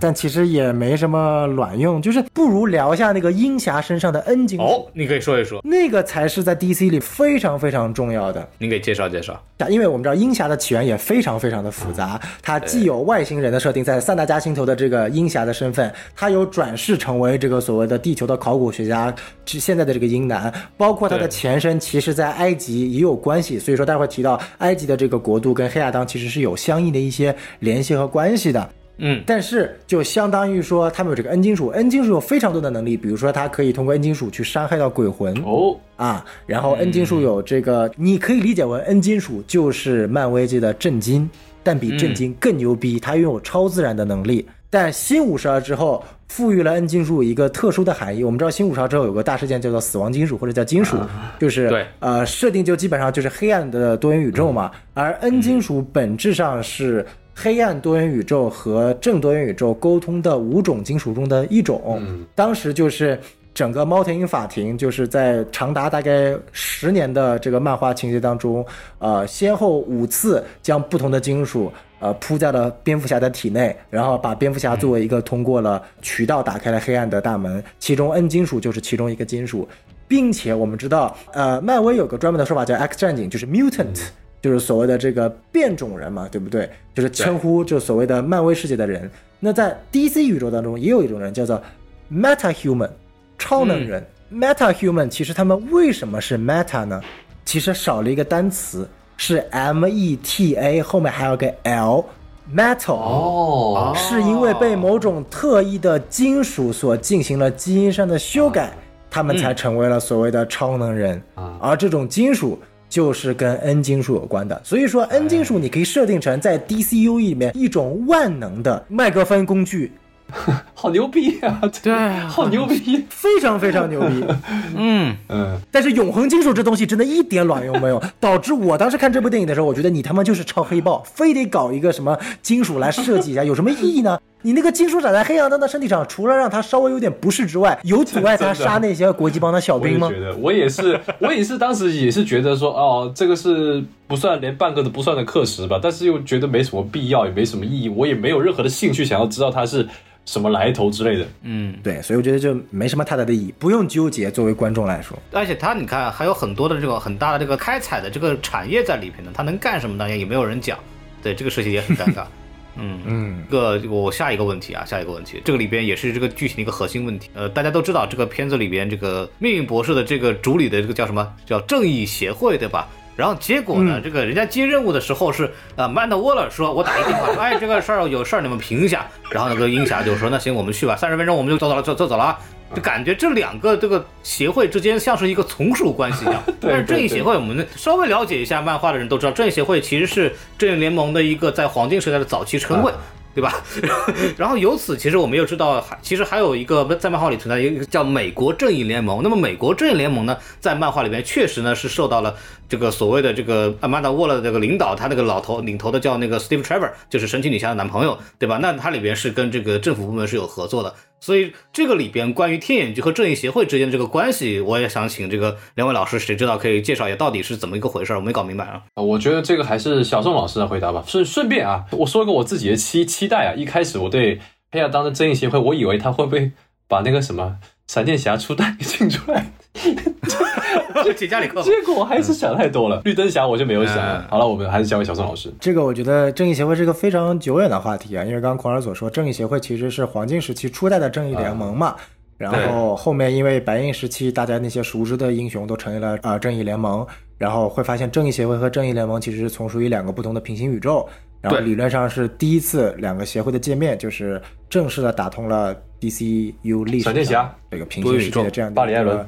概念。对，巴里·艾伦和杰·加里克是两个个人之间的第一次碰面嘛，然后第二次碰面就是两个联盟之间的。然后后续在新52的设定当中就没有正义协会了，然后后来又因为各种各样的原因，其实最终的原因是因为曼哈顿博士侵袭了 DCU， 偷走了 DCU 10年的历史，导致这10年消失了，所以正义协会就从整个 DCU 的历史中消失了。而近几年这个正义协会在沉寂了将近20年之后终于又回归了，其实作为一个老粉还是很感动的。但是说回到电影环节啊，就是非常有意思。刚刚孔老师提到另外一个组织，在最早时期正义联盟不叫正义联盟，正义协会也不叫正义协会，都叫美国正义联盟和美国正义协会，就是这两个词是相同的， JL 和 JLA 就是都是同一个意思，他们都是在有美国的。然后后来就是所谓的因为国际开放了嘛，可能编辑部啊编剧啊都觉得这个联盟不应该是只针对一个国家的，而是针对于整个世界的，所以就慢慢的去掉了后面的 America 代表的 A， 变成了 JS 和 JL， 就是正义联盟和正义协会。而在新52之后呢，出现了这样的一个情节，有3个正义联盟的存在。最熟悉的就是我们所知的正义联盟，什么超人啊、蝙蝠侠、绿灯侠啊这些角色。第二个呢，就是美国政府觉得这个正义联盟，妈的，我操，你全都是由一个牛逼的克星人，一个亿万富翁，一个他妈的光速的人，一个宇宙刑警，还有一个什么水底下的王，这些人根本没法管控啊。然后你脑袋上悬了一个瞭望塔，随时可以发射核弹级别的东西打地球的每一个角落，那你他妈怎么搞，对不对？我得成立一个组织来牵制你。所以就由阿曼达沃勒牵制，由史蒂夫特雷弗来这个领导的这样的一个美国正义联盟组织。然后第3个正义联盟是由魔法系代表的黑暗正义联盟，那个不需要讲。所以说这个时候就形成了一个拥有政治立场和正式从属性的正义联盟，和一个相对于自由从属于整个世界的正义联盟的一个对立。这个情节当时在新52的设计中也是非常好的，可以说是加入了当时时政的这样的一个元素的。然后当然现在这个联盟也不存在了，然后也没有人再提 JLA 了，全部就是 JL， 就是正义联盟。然后正义协会也没有人叫 JSA 了，或者说就算有人叫，也只是作为一个历史的传统，基本上之前就叫 Justice Society 了。然后至于这部电影当中为什么会受天眼局的照顾，我觉得是什么，就是导演和制片一定想要个办法跟其他 DCU 的电影中联动起来，所以只能想到阿曼达沃勒带领的天眼局和自杀小队，但是你又不能用自杀小队，因为很奇怪，所以你就必须找一个拥有正义的。然后正义联盟也不能叫，因为太贵了，怎么办？哎，我想到了正义协会啊，然后呢，又必须阿曼达沃勒来出一下镜，客串一下给观众一个彩蛋。然后至于阿曼达沃勒、天眼局和正义协会之间有什么屁外交易，不急，我不说，慢慢设定集，大家去补。我觉得就是这个样子。对，说半天其实就是核心点，就是这个电影里面瞎编的啊。对，那么说到这个部分，那就要说到一个大家非常关心的另外一个问题了。这个也是一个非常诡异的现象，就是在本部电影也是大家最关注的彩蛋，就是超人重新露脸出现在了这个 DCEU 的这个世界观里边，并且同样也是阿曼达·沃拉叫超人过来，所谓给黑亚当一个警告，就是有 we need to talk， 我要 talk 侠又出现了，对吧？致敬闪电侠电视剧这个对，然后就两个人探讨一下这个问题。那么这里就有问题了，那么超人是你阿曼达沃勒就能叫就叫的吗？这个我也觉得很神奇。这个 BA 老师您要不要来聊一聊这个彩蛋到底是一个什么情况？我当时在看完电影的时候，对这个也不是看完电影，因为其实这个早就有很多盗摄满天飞了嘛，我当时觉得很不爽的。当然看完电影之后我还是很不爽，因为我也不理解漫画里面怎么说我是不知道，但是在电影里面确实是没有任何的电影有交代过说现在怎么样，是你们正义联盟是隶属阿曼达沃勒的一个分支了嘛？你可能在和平使者里面可能有看到过他们来救场，但是这个其实也没有说是阿曼达沃勒让他们来，他们可能是看到这里，我以为他们自己来了也可以嘛。但是这里他是屁颠的，就是这我的跟你约好了如果黑亚当把我这个无人机给炸了，你就过去，但是你这个对就好像就成了一个打手了嘛，一个保镖的感觉首先电影里面没有讲的，然后这个是戏里，当然跟黑亚当说我们得谈一谈嘛，我最怕就是他们真的就只是谈一谈而已。那真的，因为黑亚当现在已经伪光正了嘛，两个伪光正在一起就更加伪光正了嘛，就发光了。所以我就很害怕说，如果你黑亚当拍第二部，你们俩一开始不打一个30分钟的话，那黑亚当第二部我马上开始骂，我电影没看完，我直接出来我录vlog我就开始骂。我说你们这电影就垃圾，然后电影一开始说我跟超人已经商量好了，我们俩决定怎么样，以后怎么样治理这个美国和肯达克之间的关系，这肯定不行嘛，是不是？你得呈现出像动画片一样那样子WWE 两个肌肉男这样子各种超能力对抗，你必须得有这个。所以这也是我认为在戏外一个相对来说，反正对于我来说6成是好的，4成是模糊的，我认为是大部分是站正面，因为只要他出来了那么就有可能性，对吧？只要他出来就一切都有可能性。那大家都知道嘛，反正他之前巨石他就差报那个身份证号了，就是你冰田嘛，就是你这个小日本天天跟我杠，我说把他请回来你非不让，然后最后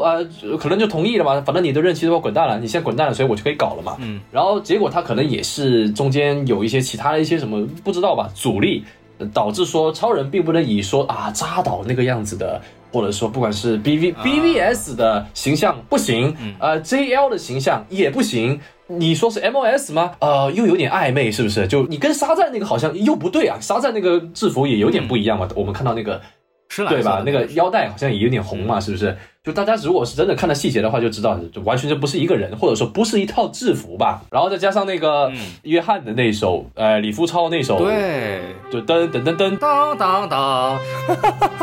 没错没错。就当时我听的时候，操，真的是哈。不，你忘了那小撮呆毛了吗？最灵魂的是那个刘海，其实没错没错。我在我看来啊，那个刘海可以是就稍微乱了一点吧。啊，当然了，我也知道大家都觉得、不可能的，不可能。好，那就不是吧？他就肯定是致敬啊，那就是一个。但是毕竟华纳现在内部，你看多少个导演，桑导也好，沙赞导演也好，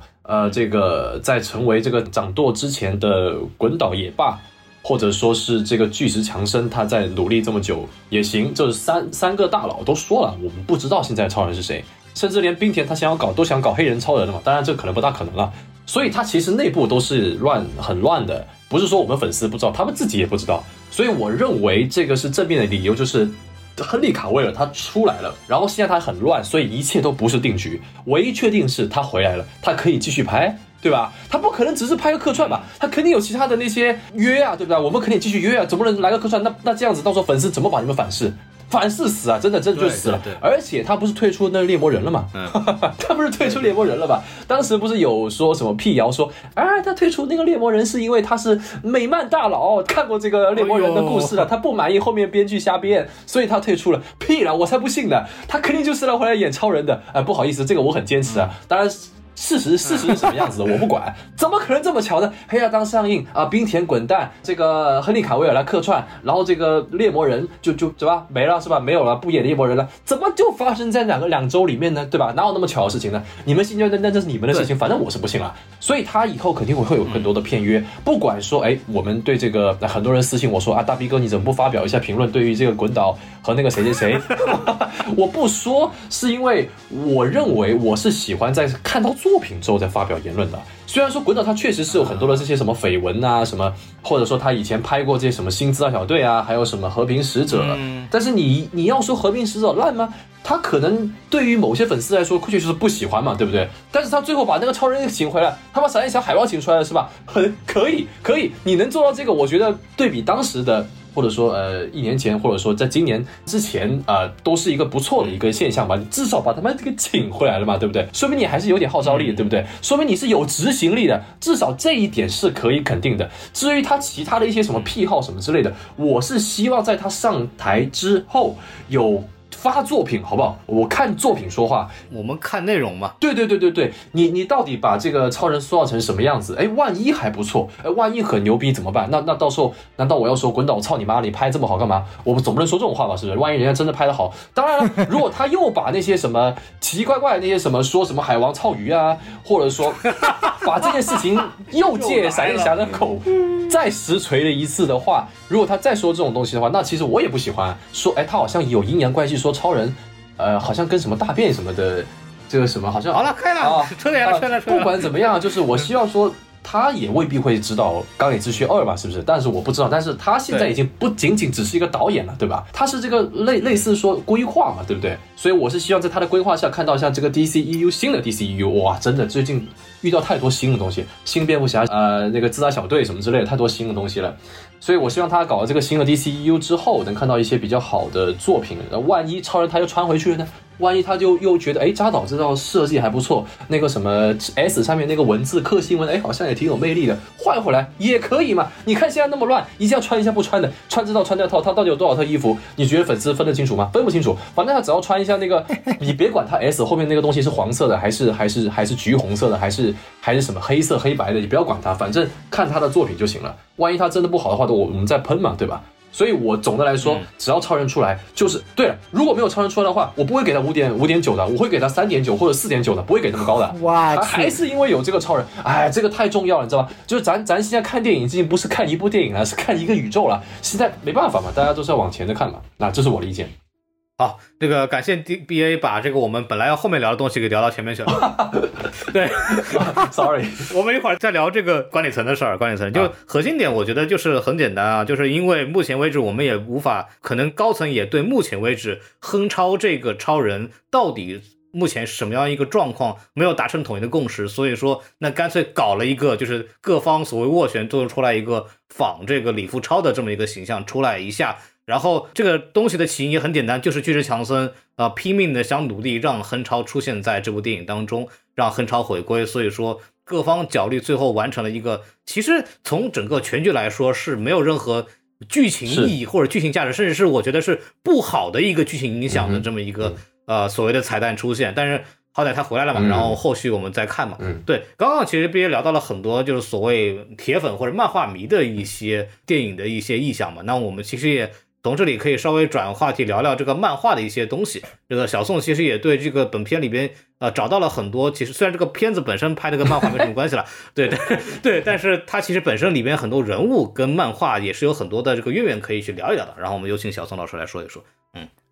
好，这个我们就从黑亚当说起啊，因为黑亚当刚刚我们已经简单介绍了一下他旧52和新52之间的这样的一个起源，所以可以看到就是目前黑亚当这个角色不管从漫画编辑部还是到如今的电影，其实都已经从一个纯粹的反派慢慢涉及成一个正邪相互交换的这样的一个暴君形象，然后到现在又可能偏正向的这个角色，那短短的可能20年间就形成了这样的一个身份的转变，还是非常有意思的。然后在影片当中的女主角啊，就是你别看这个女主角好像其实没有有什么戏份，然后在这个电影当中也没有任何的意义啊，他在漫画里还是非常牛逼的。Adriana 他在漫画里面是实实在在黑亚当在现代的老婆，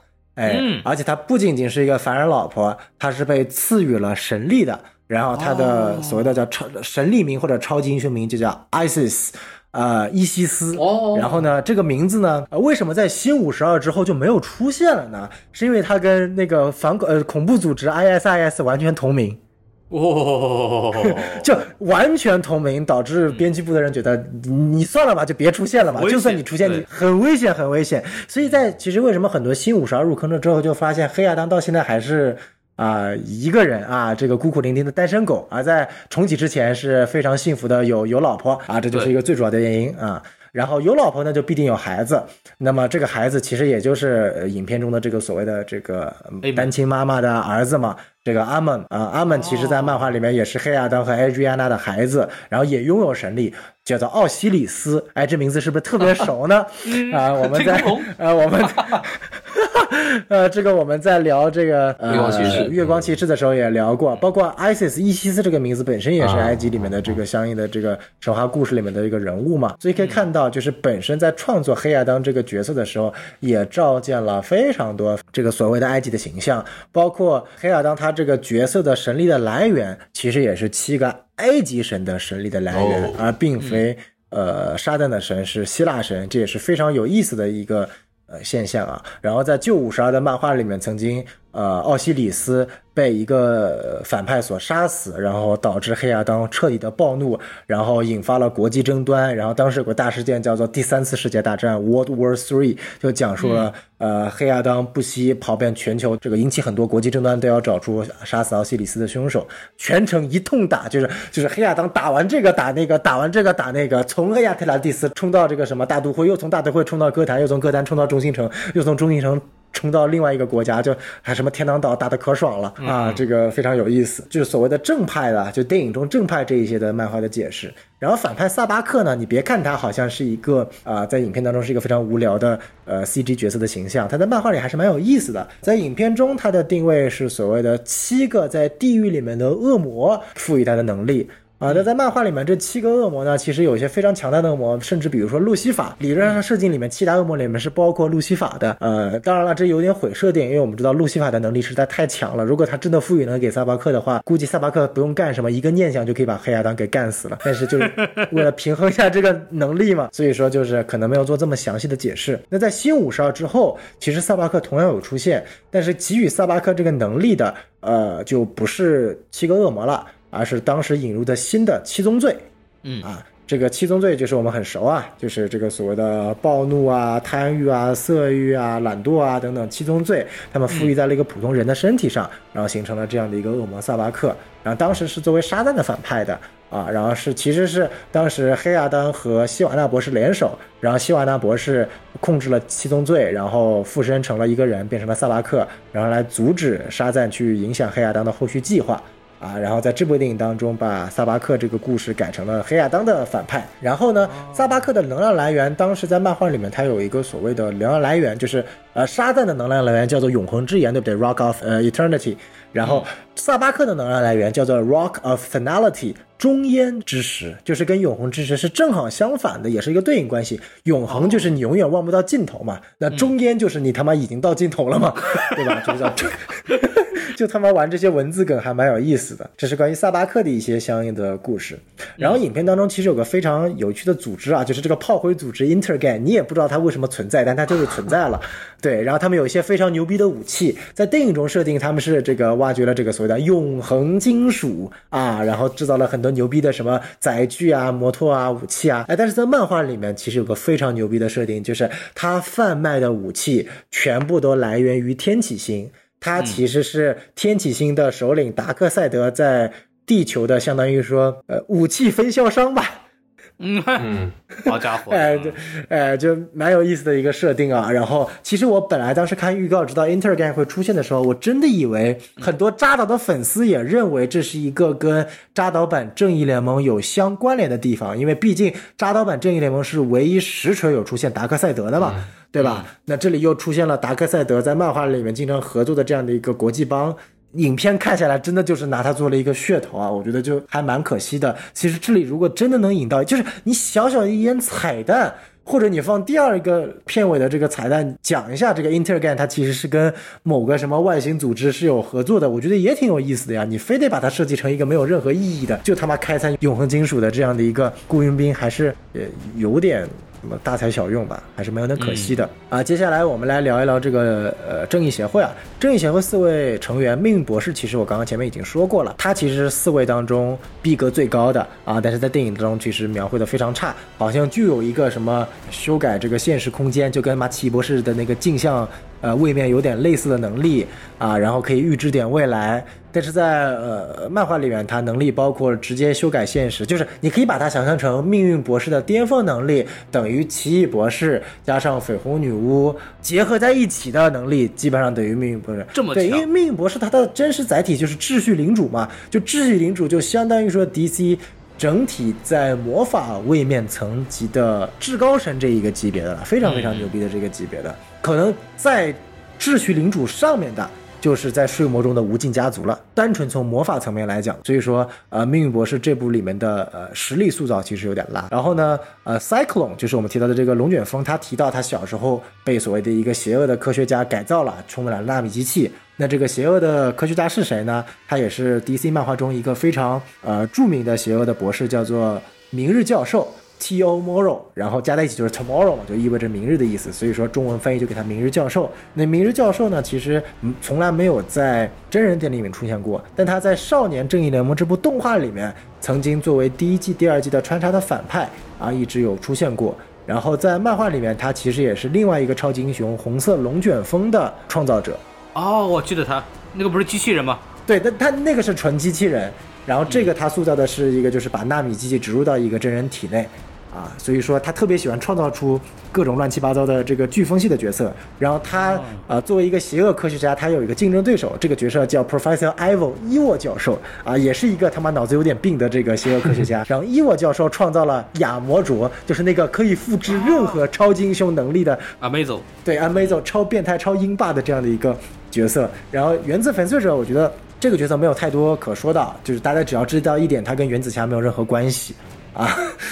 就是他的能力理论上也不是所谓的变大变小变漂亮，哎，对，只是纯粹的可以动用这个打出原子力量的一拳啊，这个非常牛逼啊，就重点在于粉碎者不在于原子，哎，所以说这个我们就简单的略过。但是鹰侠呢，我们要重点的讲一下，就是它真的非常非常的复杂。为什么呢？它涉及到本身在漫画历史上黄金时期、白银时期、青铜时期、黑铁时期、现代时期各种不同的设定，但是后续的设定呢，又把这些设定统一在了一起，赋予了鹰侠转世的这样的一个设定。没错，它的真实设定是他们俩原先是在古埃及时期的一对王子和公主，他们有一个大反派，或者说类似于天敌和劲敌，叫做哈斯赛特，是个埃及的法老神或者说那种巫师，然后在最后的一次对抗过程当中，他们双就三个人就等于说同归于尽了。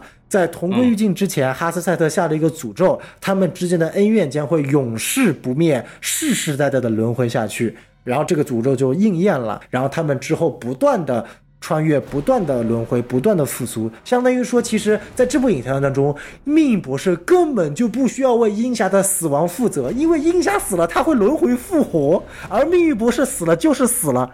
这是我看这部作为一个漫画粉看这部电影的乔丹人我非常蛋疼的一点，就是你作为一个命运博士，你为什么要对一个不死者的死亡负责呢？这很有意思，你知道吗？嗯，然后在后续的设定里面我们知道其实有两个鹰侠，除了这个鹰侠叫做真实身份叫卡特豪尔，是一个考古学家，他也就是这个我刚刚提到的埃及的王子和公主的转世。其实在这个过程当中他们转世了很多，包括在美国西部有一个英雄叫 Blue Hawk 蓝鹰，其实也是鹰侠的转世，本身是不同的英雄啊，但后续的设定里补充这些所有带有鹰字的英雄其实都是在不断的轮回当中他们的转世，然后到了现代成为了卡特豪尔，变成一个考古学家，然后发掘了自己的前世埃及的记忆，然后化身成了鹰侠。然后另外还有一个鹰侠叫做卡特霍尔，卡特豪尔是 C 打头嘛 CATERHALL， 另外一个叫卡特霍尔是 KOTELHOL， 读法有点相似但拼法完全不同。这个鹰侠呢是萨那加星球的一个外星人，我们知道萨那加星球是一个就是全部都是类似于鹰的这个种族嘛，他们跟绿灯侠的故事经常有交集。然后这个鹰侠是属于那个星球的一个星球的治安官，这两个角色他们的名字一样，都叫 Hawkman， 然后的身份定位，然后外貌象征能力都差不多。然后恩金属骑士来自于萨那加星球啊，这是一个完全两个不同的角色。但是在后续的设计当中又告诉你这两个角色其实又是互相的轮回，埃及的轮回只是其中的一块，轮回的源头不是埃及，在更早萨那加之前就已经轮回了。他们在宇宙的最初期，他们都是一个类似于来自于黑暗多元宇宙的缔造整个世界的鹰族的一员，然后在一次的跟邪恶力量的过程当中，他们也被诅咒了，然后诅咒了一轮来到了萨那加星球，然后萨那加的鹰侠死了之后又一轮然后到了古埃及，然后古埃及又一轮到了他妈现代的考古学家。所有叫鹰侠的本质上都是一个角色哦。但是呢这还没有完，后续的故事实在太复杂就不在这里讲了。这就是为什么我说就是选鹰侠这个角色其实还是蛮考验这个制作团的，因为后续你不知道怎么写它的故事，它的起源，它的相关的故事非常非常的复杂。在漫画里面它有属于永恒一族的成员， DC 的永恒一族就是各种长生不老的人组成的一个议会，这个议会里面有旺达尔萨维奇，有鹰侠和鹰女，有蝙蝠侠的反派雷肖奥古，忍者大师，包括那个睡魔里面的该隐和阿贝尔，他们全都是因为他们是长生不老永远不死的，或者至少有转生能力的，他们全都属于所谓的永生一族的这样的一个成员当中，就非常的复杂。反正简单的跟大家说一下就是鹰侠的起源，我觉得反正就非常复杂就对了。对，但是每一个起源都在漫画里没有当过黑人，这是电影的原创啊。这样子，因为我们其实也块其实不了解，就比方说古埃及的人种到底是一样什么样的呈现，应该不是现在的黑人，我感觉不重要了，没关系。对，然后反正基本上就是这些关于鹰侠的起源。然后 JSA 就是正义协会，刚刚大家也跟简单的过了一下它的一个起源故事了，就是基本上这部影片出现的一些角色都是围绕着黑亚当、鹰侠和埃及元素有关的一些塑造的。然后相对来说其实我觉得做的还可以吧，因为它毕竟是一个虚构的国度，没有太过于影射埃及的一些文化和神话，所以在地域文化这个层面应该还没有触达太多的红点，没有辱。对，没有辱啊。然后我就想到当年月光骑士的那个主创的那个黑亚当的这个话了啊，也是非常的有意思。但不管怎么样，就是刚刚给大家简单的介绍了一下一些相关的漫画的细节延伸，然后也其实也非常推荐大家去读一下杰夫琼斯著的这个新52的沙赞的这个。从单刊的漫画来讲，它本身都是赋予正义联盟主刊它的一个副刊小故事，但后面有出过关于沙赞那些小故事的合集，里面有包括沙赞的起源、黑亚当的起源，以及沙赞和黑亚当的第一次对峙，这个故事我是建议大家看一看的。OK，因为这个之前我们在聊沙赞的节目里也提到了，其实故事基本上按照这个设定去拍的，没有做太大的改动。小泽刚刚说到那个鹰侠的这个起源故事，我就突然明白为什么这个电影里边就完全不讲鹰侠的这个背后的故事，因为太复杂了不想讲。对啊，好对，真的是不想讲。对，反正这个讲起来没有他们，因为鹰侠的故事讲起来都能讲一部电影。何止一部电影？之前在 CWG 里边不是也有一个大故事线，就是讲这个怎么帮助鹰侠一女逃脱那个旺达塞维奇，对旺达塞维奇的这个追杀嘛。对，在这个 CWG 里面就把那个旺达萨维奇设定为当年他们那个一起对付的那个哈斯赛特了嘛，就把旺达萨维奇和哈斯赛特的人设混在了一起，但在漫画里面是完全分开两个不同的人。然后在这个非常著名的我们特别喜欢的这个 DC 的动画片《正义联盟》，就超人与正义联盟系列里边，鹰女的戏份我觉得是非常不错，而且很漂亮，这个大家也可以去了解一下。了解一下，没错，对。然后说完这个的话，我们可以再说说我们的延伸话题嘛，就是刚刚我们也其实也 BA 已经忍不住了，发表了一些慷慨激昂的讲话，就是这个 DC 影业最近刚刚新成立新的 DC 影业，对吧？然后目前为止呢，是由这个著名的导演詹姆斯·古恩，然后还有一个叫 Peter Safran 做老大的这么一个情况，双老大，一个管内容，一个管什么营收相关的。然后这么一个事情，然后这个我相信 DC 的粉丝也很关心，也想请两位聊聊所谓人事任命也好，他们对之后的 DC 的电影会有什么样的一个影响呢？其实我觉得大部分的 DC 粉丝啊，不是路人不关心这个，大部分的 DC 粉丝其实是比较懵的，就其实大家都挺懵的，也不知道这到底意味着什么。当然了，也有相当一部分人是表示是就是有点退圈的感觉啊，这么样。当然你说退圈也不是真的会退圈了，就是觉得没有什么好展望的，因为已经这么烂了。本来一开始我说个人认为就是 DC 的走向取决于黑亚当这部电影到底赚不赚钱，真的就是赚不赚钱，但现在看来它是没有赚钱，甚至亏了，对，就类似于黑寡妇，就是真的就这么惨了。但是 DC 的这个电影的重要性肯定不是黑寡妇能比的吧，我们也知道有很多 DC 电影不是被延期到了，像海王我去直接延期到明年的圣诞节，是不是就这么大的一个 IP 直接给你延到一年后一年多的时间，我觉得这个有点太恐怖了。然后闪电侠这个艾兹拉米勒和这个 Amber 这两个活宝真的是你要怎么说嘛，你说这两个演员他们两个随时比如说待会我们挂了电话，待会EJ 已经被换掉了，完全有可能。有谁会意外吗？没有人会意外，很正常。我不是说我希望他被换掉，是现在出现这种事情已经很正常了。所以对于现在的这个本来就正义联盟就那么几个人，亨超虽然是回归了，本扁虽然是到了这个海王了，大家都很开心，是不是？但是就难道说延期这一年是为了让他的戏份增加到什么程度吗？我其实还是很怀疑的，我认为可能还是停留在一个客串的阶段，甚至可能也就多那么作为一个尼克弗瑞在美队里面这么一个戏份的。那不是还有一个那个基顿嘛？虽然说这个蝙蝠女已经被砍掉了，但是这个基顿还没被砍呢。就大家应该了解我了吧？我对于基顿这个玩意儿我是很讨厌的，我都不知道他为什么会出现。然后当然了，蝙蝠女被砍是一个非常好的信号，说不定这个女超人可能也差不多了啊。但是女超人她不可能被去掉，因为她毕竟她不是一个 solo， 她毕竟是在闪电侠里面的，所以她可能还是会被延续下去的。如果大家这么想应该明白了，如果说女超人是要被延续下去的，如果说基顿没有被掰掉的话，那么你再想一想，你再看一下这个超人，这个亨利卡维尔这个等等的这个版本，那就其实大家应该已经猜到了，就是未来的这个宇宙的走向很可能并不是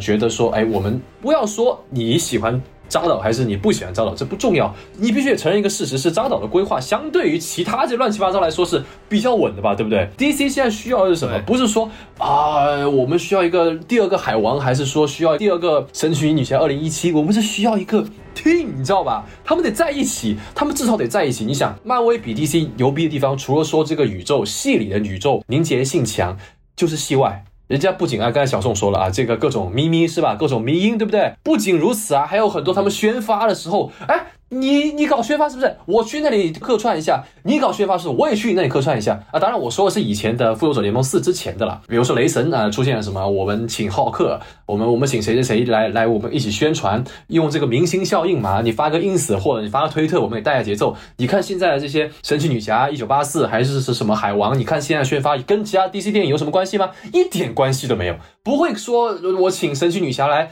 啊，大家来看一下什么黑亚当吧，还是说什么？艾斯拉米勒，你觉得他有可能发个他连他的公开账号都没有，说我们一起去看一下这个黑亚当吧，里面有超人啊，这个什么渣打宇宙要回归，你觉得他可以说这种话吗？不可能啊，只有亨利一个人发了推特，并他是客串的嘛，对不对？所以你看现在很多粉丝对这个未来的规划，这都不是说你滚导你来不来了，就是目前你黑亚当就这最实际的，我说了拿作品说话，作品这么拉，票房这么拉，谁还指望啊？说真的，而且你传递出来的这个未来的这个并没有给大家多少展望啊！如果他出现的是穿的黑色制服的亨超你再想一想你觉得会怎么样？那可能就是这个粉丝的粘性就越来越强了。咱就不要说啊，我一定要粉我一定是扎斯林还是什么之类的，其实喜欢扎导，但是没有说那么极端的，其实是有很多人的，就是说哦，你看扎导他至少拍出了一个系列嘛，3部曲他至少拍出来了，对不对？有作品嘛，我们拿作品说话嘛，你至少是有一个共同的敌人，我们有达克赛德，是不是？我们有这个达克赛德手下的军火帮，刚才小宋说了嘛，本来这些是可以连在一起，大家都可以用这些彩蛋高潮一下，那结果就可能就只能在什么电台这里高潮一下，说啊，这个是他的武器经销商了，就没了，就没有人说了，也没有任何 UP 主要来讲这件事情，也没有什么好讲的，这些什么彩蛋，这些什么金属 ，Who care？ 我是身为一个 DC 粉丝，我是觉得非常看到这个票房这么拉，然后你又要问我说，哎，这个滚导来了，滚导来不来？他又没拍什么作品，我也不知道怎么说，反正现在就是我是。没有什么希望的，大家都知道我现在开始做啾啾了，我现在开始做啾啾了，我就开始做二次元了，BA 开始换赛道了，这个 IAC 都开始做什么动作动画解析啊，你就知道了。不管是国外的还是国内的，就是大家对于这个 DC 的这个就是这个样子了，就没有什么大家没有什么太期待的。本来就是想想我还指望他拿一个10亿，等一下新蝙蝠侠应该是8亿还是9亿吧，应该就6到9亿了吧，8亿还行吧。我本来以为要当这种。非常具有娱乐性，又是巨石强森，好歹也是超级英雄，然后又有这个什么布鲁斯南什么之类的，怎么也能上一个10亿？我以为哦，真的就是我以为了，所以结果变成这个样子。你看，不管是什么口碑啊，还是票房啊，还爆米花啊什么之类的，全部都输了。然后现在华纳内部大洗牌，戏里戏外全玩，所以我觉得这是一个非常灾难的一个状态。我说完了，就是这个样子。对，BA 的意思就是说完全不看好嘛，对之后的这个未来觉得前景扑朔迷离，对吧？那么小宋。您这个作为一个反渣的这个大头目对吧？您对此有什么看法？这个也不能叫我反渣的大头目啊，这个我不反渣啊，我是这个为了 DC 着想。你是扎斯林是吧？对，我是扎斯林。就是我们首先看一下这两个人嘛，就是一个滚导，一个 Peter Safran。因为大家主要都是针对于滚导来去讨论。那首先我们来看一下，就是 Peter Safran 和滚导，一个是作为商业，一个作为创意，这两个其实相对来说做了一个制衡和平衡。我觉得这样的设计本身来说，一定比之前大家一直想的去找一个人啊，就不说至少不管是扎导还是也好，还是之前找的任何一个人，之前我说让温子仁啊，有说或者换成这个马特里夫斯啊，都比一个所谓纯粹的创意要好。因为像我之前我们说过的，漫威其实也不是凯文·费奇一个人，是有3个人。考完费奇的是创意和纯粹的营销商业层面的，有个人是具体负责后续的制作实体制作层面的，然后还有一个人是负责另外一个比如说营销宣发层面的，3个人是正好负责3个不同的层面的，然后去能塑造出一个这么好的动力。不可能，就是这个世界上没有人牛逼到一个人能够把这么大一个 franchise 给做起来，没有人。就算哈利波特那也不是 JK 罗琳一个人啊，那希曼不是人吗？对不对？那也是杰克伦林和希曼2个人坐在一起的。你先不管神奇动物怎么样，那也至少哈利波特系列不是一个人。海曼哥，你说大卫黑曼吗？哎，好，大卫海曼好。所以说，我觉得至少这样的2人设计还是不错的。然后看 Peter Safran，Peter Safran 因为之前做过很多的这个恐怖片系列，他的商业的回本能力和利润赚钱能力是有保障的，包括招魂系列啊，都是他有这个 EP 来制作的，就是所谓的执行制片人的。那这样的一个节奏，我觉得相对来说是非常现在需要的，非常的需要这样去设计的，因为我们知道，就黑亚当肯定也是赔的血本无归了嘛，对吧？所以说还是非常的需要去考虑一下这个未来的问题的。而且包括 Peter Safran 也已经制片过非常多 DCU 赚钱的电影了，比如说海王、啊，比如说沙赞啊，都是他有作为 EP 来完整制作过的啊。然后包括整个招魂宇宙啊，甚至他在很早期的时期啊，也跟这个詹姆斯·古恩以及温子仁合作的很多的短片，所以说这两个人之间合作层面一定不是说两个完全不认识的人突然把他们招在一起硬加在一起，这两个人是有非常多至少10年以上的合作经验的啊，一起来负责 DC 的这样的一个内容，一个创意，一个商业，这是一个好的面向。然后第二点我觉得很重要的一点就是说，黑亚当的失利，我觉得是一个触底反弹的这样的一个分水岭，因为在他之前、DC 理论上是真的没有一个所谓的专门的部门的，你所谓的 DC Films 就所谓的 DC 影业也只是内部或者我们的一个说法，它从来不是一个核心的正式的所谓的一个独立的部门，它只是算下面的一个小的工作事业部吧所以说他一直是没有一个所谓的逐利的一个创作权的，他一直是需要直接向上级的这个电影部门来汇报的，而不是直接向母公司或者说整个公司的负责人来汇报的。而现在成立了 DC Studios 啊，名字直接就抄漫威 Marvel Studios 了啊，这个向扎斯拉夫直接汇报了，不仅仅是向扎斯拉夫，包括就是整个华纳的，因为扎斯拉夫是整个集团的嘛，对吧？那现在是不会直接跟电影部门汇报，而是跳过一级跟华纳兄弟的总负责来进行汇报，然后以及跟扎斯拉夫来进行汇报，这样的一个从商业层面来说，他的一个决策力我觉得还是可以的。然后另外就是刚刚这个 BA 也提到了很多关于演员的一个问题啊，包括亨利回归啊，亨利回归一定是一个好事情。目前根据现在的风向，钢铁之躯2的导演一定不是扎导，因为如果是扎导的话一定就官宣回归了嘛。所以说现在其实钢铁之躯2的导演是谁，是一个什么样的风格，一个剧情，都是属于扑朔迷离的阶段。然后三巨头呢，超人刚刚在黑亚当客串了，然后海王里面会有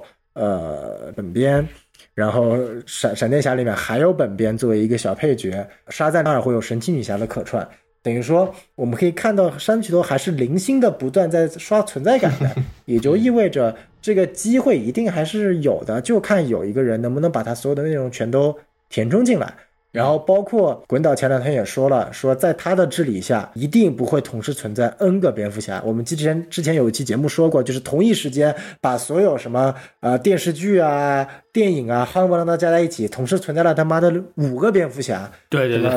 本编啊背编啊基编啊然后新编啊电视剧里还有一堆蝙蝠侠， 对不对？就特别 CW 那个 Arrowverse 的蝙蝠侠然后泰坦的蝙蝠侠，我操他妈一堆蝙蝠侠，谁他妈记得你是谁啊，对不对？太多蝙蝠侠了。而在滚导和 Peter Safran 的治理下，他已经明说了，他说的是原话，是肯定不会同时存在4个蝙蝠侠，可以存在3个我的想法就是1到2个嘛，对不对？就可能新编还是走新编，可能运气好的话我觉得本编会正式回归啊，因为海王2加上后面闪电侠，然后至于埃德拉米勒我觉得不重要，本身我就觉得他没有把巴里亚伦饰演得很好，我宁愿赶快换一个金发的这个更好的角色，他给演员就赶快滚蛋吧。然后梅拉这个角色我觉得他也不重要，就是一个花瓶嘛，大不了再找个好看一点的，对不对？这都不是影响重要的，重要的我觉得还是在未来的规划上面，我们希望能够出现一个完整的团队，并且最重要的是你能够至少1年2部的稳定的输出，这个是非常重要的。就像2023年目前运气特别好，2023年的计划里面有4部 DCEU 的电影，从年初的沙赞2到闪电侠到蓝甲虫再到年末的海王2，目前都是定在了2023年里面的啊，如果不出意外我们明年是 DC 粉的过年，只要这4部不要太差好了这句话我去年就听过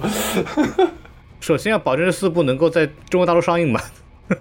不，这上不上映我已经不抱希望了，是肯定是不会上映的啊。但是只是作为一个 DC 粉，对吧？对，能过年就过年嘛，对吧？还是很期待的。所以我觉得在这个问题上，我肯定是还是就相比于现在漫威一路下滑的颓势，我觉得 DC 还是有触底反弹的可能的。因为现在漫威是看完黑豹2，我的直观感受就是真的很努力的想改，但是他真的忍不住这个颓势，因为他前面带有太多的大量的沉鱼垃圾和前面四阶段造成的大量的问题，他需要放在现在的解决了。这不仅仅是他整个创意的问题了。是有很多很多其他的因素存在，而 DC 反而可以新官上任之后把前面该抛的全部都抛掉，然后去其糟粕，把扎导的一些精华留下来，然后把这条粉丝继续延续下去，我觉得是一个很好的安排。嗯哼，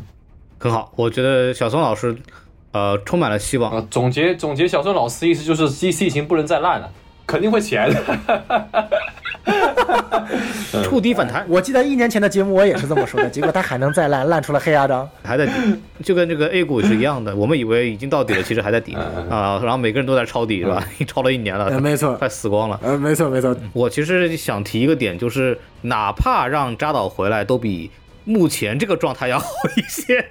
起码有一个统一的世界观和统一的风格，以及并且我自己也对扎导的很多作品是颇有微词的，但是扎导在的时候，那些作品都是有欣赏价值和讨论价值的，它有趣，有凝聚力。但是目前呢，很多新的超警，不用管 DC 漫威，他们的片子都离这个有意思和值得讨论都差了很多。这个我就让我开始怀念起了扎导，对吧？就是扎导2个废案都能让那个粉丝吵半天，对不对？然后 BA 一个标题都能让这个粉丝把它撕的到处都是。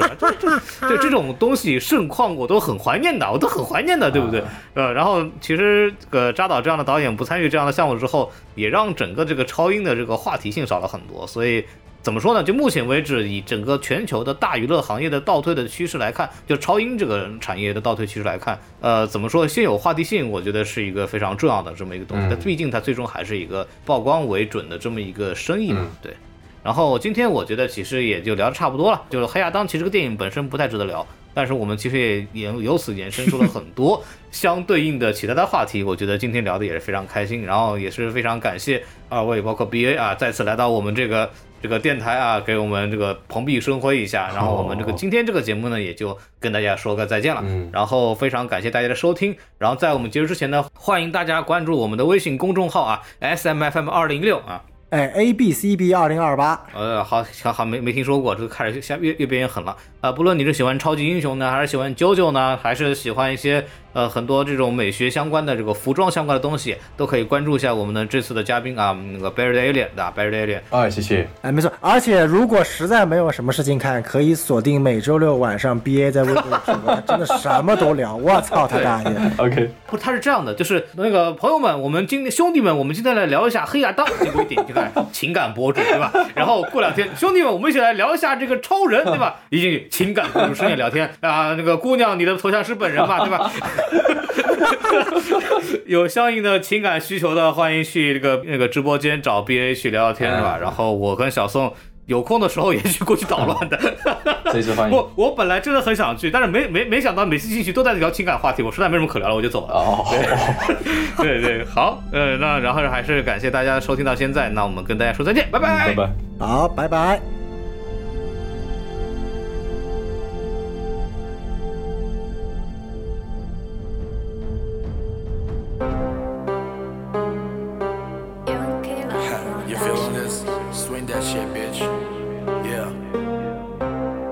Yo, everybody say take money, money, take money, money, money. Take money, money, take money, money, money. Say make money, money, make money, money, money. Make money, money, make money, money. Everybody say take money, money, take money, money, money. Take money, money, take money. Everybody say make money, money, make money, money, money. Make money, money, make money, money, money. 喂，人现在慢慢追，都会下跪，为了手中那点 papers， 前辈后辈互相争着拿个位置。你那可笑的歌词也就值个妹子，写歌就像做菜，天为其多放，目的就是看到混圈表的波浪，有借鉴虚伪利益都放在桌上，说唱不比说唱，比谁出洋相多棒我看不到曾经的蓝天，一个个装的好像突破下落凡间，看看你们器官里面全是残烟，眼睛只能看到女人他妈有多残缺。Fuck that, I say grey soul, grey soldier, grey soldier， 来自地下的孩子举起你的 middle finger。I say grey soul, grey soldier, grey soldier， 那些假的别跟坏事干了，没人给你兜着。I say grey soul, grey soldier, grey soldier， 来自地下的孩子举起你的 middle finger。I say grey soul, grey soldier, grey soldier， 那些假的别跟坏事干了，没人给你兜着。然后谁想跟我斗，我问问谁想跟我斗。Let me reload my flow， 谁想跟我斗，我问问谁想跟我斗，如果你要跟我斗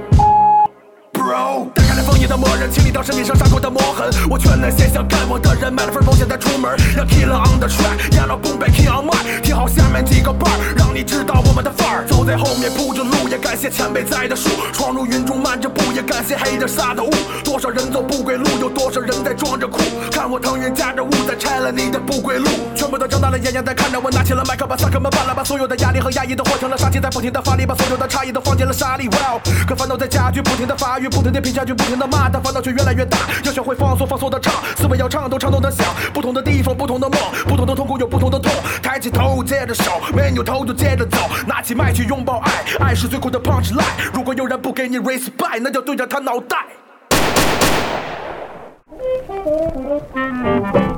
All right, homeboys, you ready for the part two? Tonight party part two, yeah. Make some noise for Young Killer and MC Will B, yeah.Let's keep it.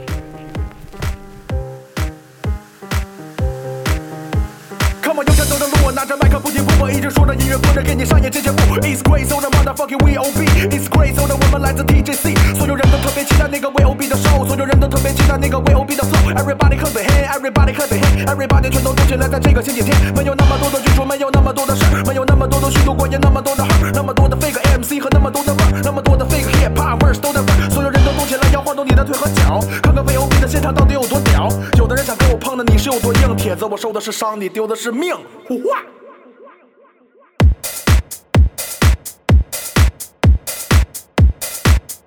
You ready for turn up? Yeah. Keep on dancing, yeah.One,